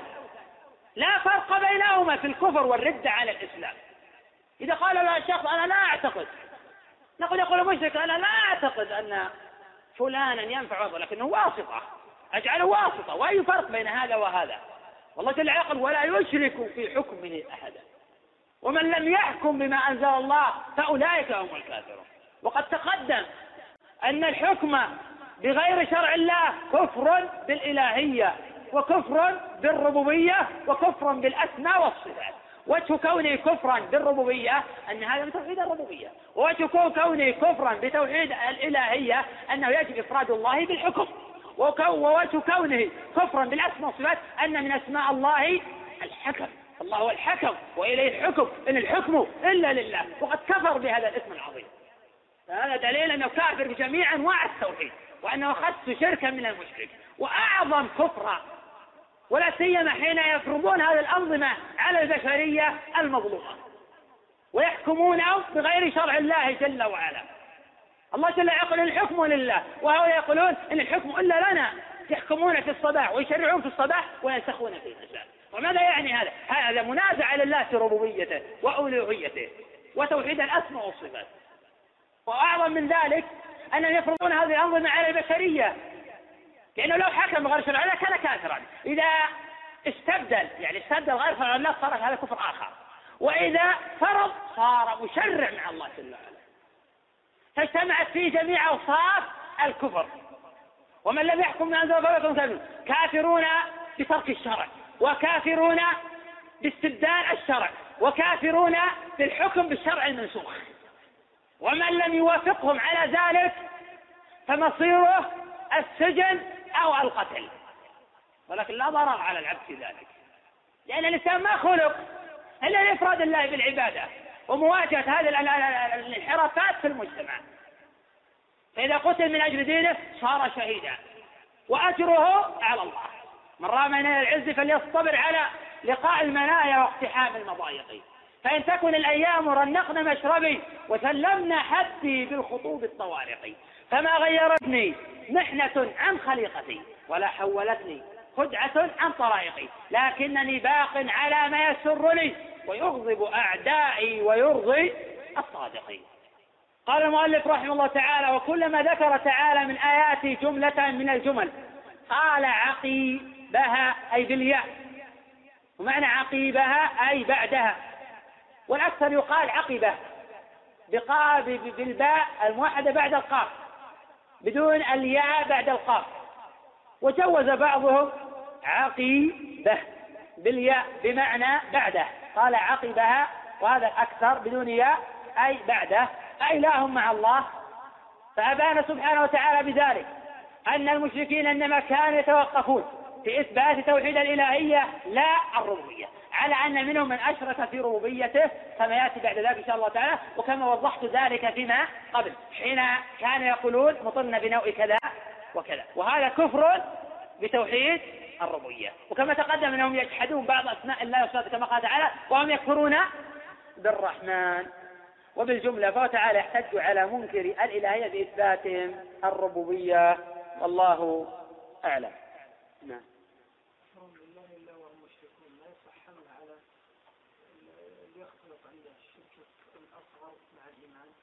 أنا أشرت إلى هذا قلت أن الشرك الأصغر يجتمع مع الإيمان لكن الإيمان يكون ناقصا والآيات الشرك الأكبر الآية ليست في الشرك الأصغر وما يؤمن أكثرهم بالله ولا هم يشركون هذه جاءت في الشرك الأكبر فلا يمكن يجتمع الشرك أكبر مع إيمان أبدا لابد أن يخرج أحدهما صاحبه مؤمن لابد أن يفرد الله و أن يبتعد عن الشرك مشرك لا يصح معه إيمان ولو قال لا إله إلا الله وهو يعبد القبور والأوثان لم تنفعه لا إله إلا الله مجرد لفظ لا ينفع لا بد من تطبيق هذا في الجوارح والعمل والاعتقاد ونحو ذلك والاعتقاد وحده لا يكفي لو قال انا شخص انا اعتقد بان الله هو المعبود الحق وانه لا اله الا الله وانه لا شريك له ولكن يعكف على الشرك ويعتقد انه لا شريك له اذا ما معنى هذا الاعتقاد؟ فلا ينفع هذا كما لو قال شخص أنا أحكم بغير شرع الله ولكن أعتقد أن الله أن حكم الله أفضل من حكم غيره لكن لا ينفع هذا كالرجل الذي قال يعبد قبور والأوثان يقول والله أنا أعتقد أن حكم الله أفضل لا ينفع هذا وأن شرع الله أولى وأن عبادة الله أولى لا ينفع هذا لابد أن تفرد الله بكل مقتضى العبودية وبكل ما أمرك الله جل وعلا به نعم قوله لا إله إلا الله لا إله حق موجود إلا الله ليرد بذلك على الذين ينكرون الوجود هل حين يوجد من ينكر توحيد الربوبية لكن الأصل حين نقول لا إله حق إلا الله الأصل لمن آمن بتوحيد آه، الربوبية لكن لو وجد من ينكر توحيد الربوبية كما شرط إليه من طوائف يجب أن آه، نقول لا إله آه، موجود حق موجود إلا الله لنرد على من عبد مع الله غيره ولنرد من أنكر وجود الله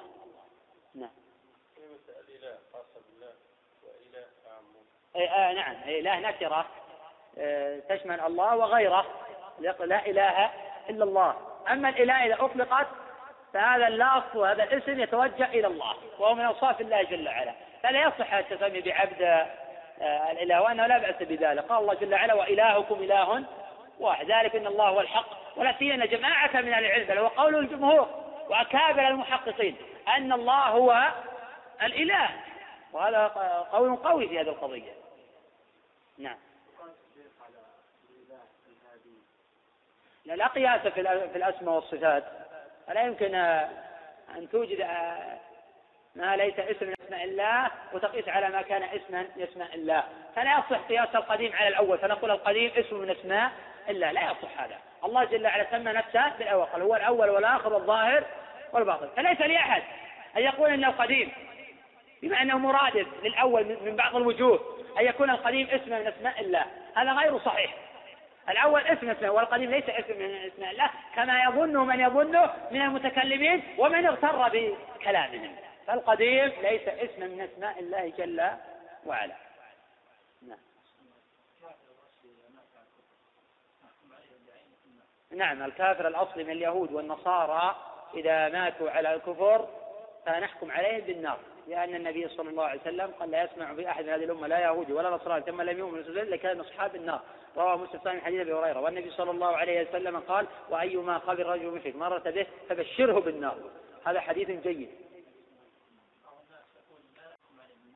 لا نحكم على أهل القبلة أهل القبلة لا نحكم على أحد منهم مات لا بجنة ولا بنار وهذا المذكور في عقائد أهل السنة والجماعة أما الكفار فنحكم على كل من مات على الكفر بالنار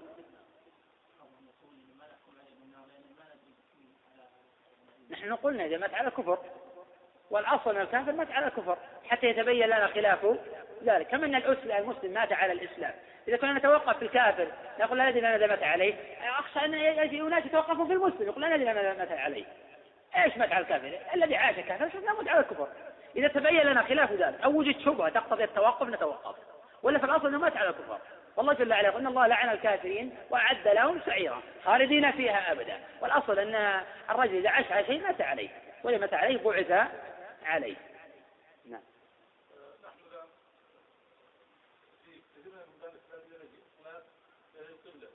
لكن حقيقتهم انهم مشركون في الالهيه خاصه في الربوبيه هل تعتقدون مثلا عقيده حلول الاتحاد وغير ذلك والحجه قامت عليهم أو على كثير منه بل قد يكون بعضهم تجمعه قرابة مع موحد يدعوه إلى التوحيد لا يأبى إذا ذا يمكن الحكم عليه إذا مات وهو على مزاج حال أنه من النار تقدم تقرير هذه القضية غير مرة وأن الرجل الذي يقول لا إله إلا الله محمد رسول الله ولكنه يقع في بعض الشركيات وأنه لا بد من إقامة الحجة عليه والبيان له لأن الله جل وعلا يقول ومن شاقق الرسول من بعد ما تبين له الهدى ويتبع غير سبيل المؤمنين فقوله جل وعلا من بعد ما تبين له الهدى جملة اعتراضية وقعت بين فعل الشرط وبين الجواب والجزاء فيقتضي هذا أنه لا بد من تبين الحق إذا كان الرجل يعكف على القبور أو يعبد غير الله جل وعلا ويقول لا إله إلا الله ويصلي ويصوم ويزكي ويقول لو أعلم أن هذا غلط لتركته ولكن يظن الصواب بسبب تلبيس علماء السوء ونحو ذلك أن هذا يعتبر من الجهال الراجح أن الجاهل يعذر إذا كان جهله معتبرا لأن الجاهل نوعان النوع الأول جهل إعراض تبين له ولا ينقاد وتدعوه إلى التأمل في كلام الله وكلام رسوله صلى الله عليه وسلم ولا يستفتري هذا جهل إعراض وهذا كافر وقد قال الله جل وعلا عن هذا وعن أمثاله والذين كفروا عما أنذروا معرضون وقال تعالى ومن أظلم ممن ذكر بآيات ربه ثم أعرض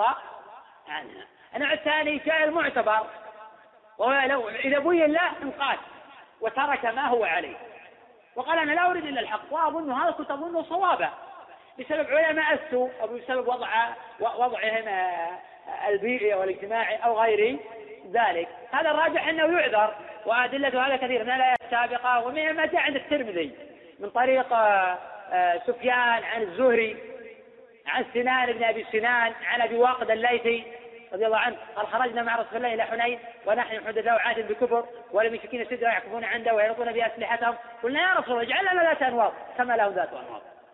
قال انس قلتم والذي نفسي بيدك كما قالت بنو اسرائيل لموسى اجعل لنا الها كما لهم الهه انكم قوم تجهلون لتركبن سنن من كان قبلكم هذا اسناد صحيح ورواته ثقات وسنان بن ابي سنان ثقه وقد روى عنه ثقتان وصح له ابو عيسى وغيره وقول صلى الله عليه وسلم قلتم والذي نفسي بيدك مقات بنو اسرائيل موسى اجعل لنا الان هذا دليل انه شبه طلبه بطلبه بني اسرائيل وطلبه بني اسرائيل كفر لان مجرد طلب الكفر كفر لكن النبي صلى الله عليه وسلم عذرهم بسبب انهم ما قصدوا مخالفه ظنوا ان هذا الامر يقربهم الى الله وحين بين لهم رجعوا وانقادوا ووحدوا الله جل وعلا تركوا ما هم عليه فإذا كان الرجل بهذه المثابة عذر بذلك والله أعلم